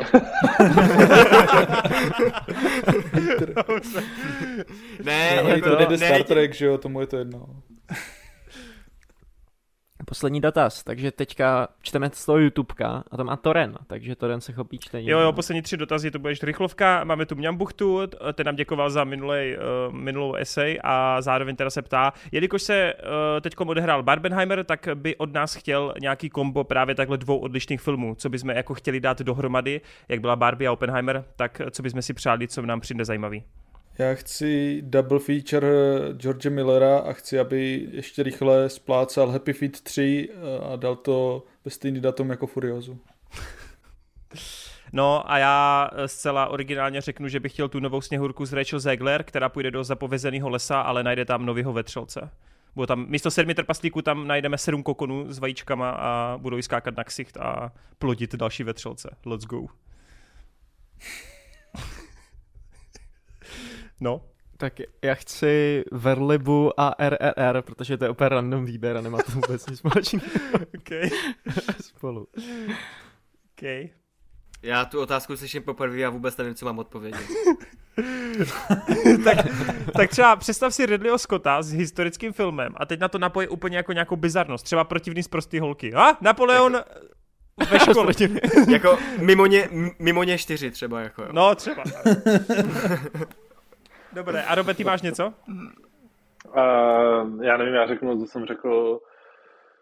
Uh, co bych řekl? Ty vole, mě napadlo další kombo, kámo. Uh, Ant-Man a Wasp Quantumania a 120 dní Sodomy. True, no. To je na to jít se zabít, kámo. Třeba ty vole, já nevím, píchá předsudek a Schindlerův seznam. Let's go. nice. Tak, uh, předposlední dotaz uh, se týká Konzi, uh, Konza Moto, který se ptá, jestli jsme viděli nějaké filmy od Tarsema Singa a co na ně říkáme. Ne. A to je člověk, který má hodně výrazný, hodně výraznou audiovizuální stopu, dělal třeba tu sněhurku s Julie Roberts, dělal třeba i ty nesmrtelný, Immortals se to jmenuje v angličtině, s Henrym Kevillem, tam se poprvé on ukázal v nějakým historickým takhle nebo velkým filmu. A já mám jako pocit, že u něj mi fakt vždycky jenom se spojí ten vizuál, oni to jsou takový jako taky tapiséry, taky obrazce, fakt taky malby, ale to je jako všechno, co z těch filmů si dokážou odníst, no, u něj. A to je jediný člověk, který k tomu má co říct, jinak nikdo neví, o čem je řeč. Vůbec. Jo, no. Takže je takový jako lep, lepší Zack Snyder, říkáš. Mimochodem, Kondry, podívá se na Rebel Moon? Kavo, díky bohu nemám Netflix. Ty. Hele, a poslední dotaz, já doufám, doufám, že k poslednímu dotazu máme všichni co říct eh, od mistra Brambory, zdraví geekecáři, prý můžete, jo dobrý, uh, představte si paralelní svět, kde seriál Hra o trůny skončil podle vašich představ, jak by to vypadalo? A jinak upozorňuje, že tu asi budeme probírat spoilery, což je asi trochu pravda. No a my se interně shodneme, že Hra o trůny nedopadla špatně, jako to vyústění samotný, ale problém byla ta cesta, že jo? Je tak? Nebo? Víceméně, jakože asi si dokážu představit, že ten Martin to má nějak jako v hlavě dobře vymyšlený, že to může prostě dojít do těch stejných konců, tak jak to bylo v tom seriálu, ale tím, jak to bylo urychlený v tom vyprávění, že vlastně to dělá vlastně celý nelogický a nesmyslný a působí to jako dementně, no. Plus si dokážu třeba představit, že toho Night Kinga vyřeší úplně jinak vlastně ten Martin, protože to působí strašně jako cheesy tím, jak je to udělané v tom seriálu. Hmm. Kluci na vrchu? No to. Nebo? No, já si myslím, že někdo chce něco dodat, dobře.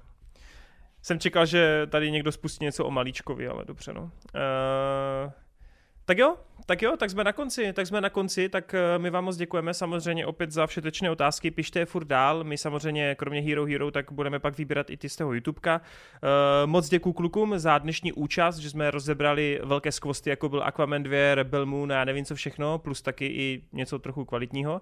A, díky a... Konry, díky. já jsem, já jsem nadšený, že jsem mohl přispět, ty vole, svýma názorama. Strašně se mi líbily jako tvé poznatky k tomu Aquamanovi, tam si podle mě udeřil přímo jako na hlavičku. Ne, ne, ne, to si pleteš, toho jsem neviděl, toho jsem neviděl, ten, ten Rebel Moon, ten Rebel Moon. Jo, jo. A teď ty lidi úplně, že, už se to počkej, už se vůbec nepamatuju, že o tom mluvil, s tomu se prostě znovu. Dobrý, uh, kluci, Robe a Kondry, doufám, že se uvidíme v letošním roce trochu častěji, než tomu bylo doposud a s vámi, dalšíma, s Hrotým a s Vejdem, se uvidíme už u příští epizody, kde budeme probírat naše nejlepší filmy roku 2023. Tak jo, yes. díky moc, mějte se krásně a uvidíme se zase za cca 14 dnů, možná trochu později. Čau! Dobré, čau.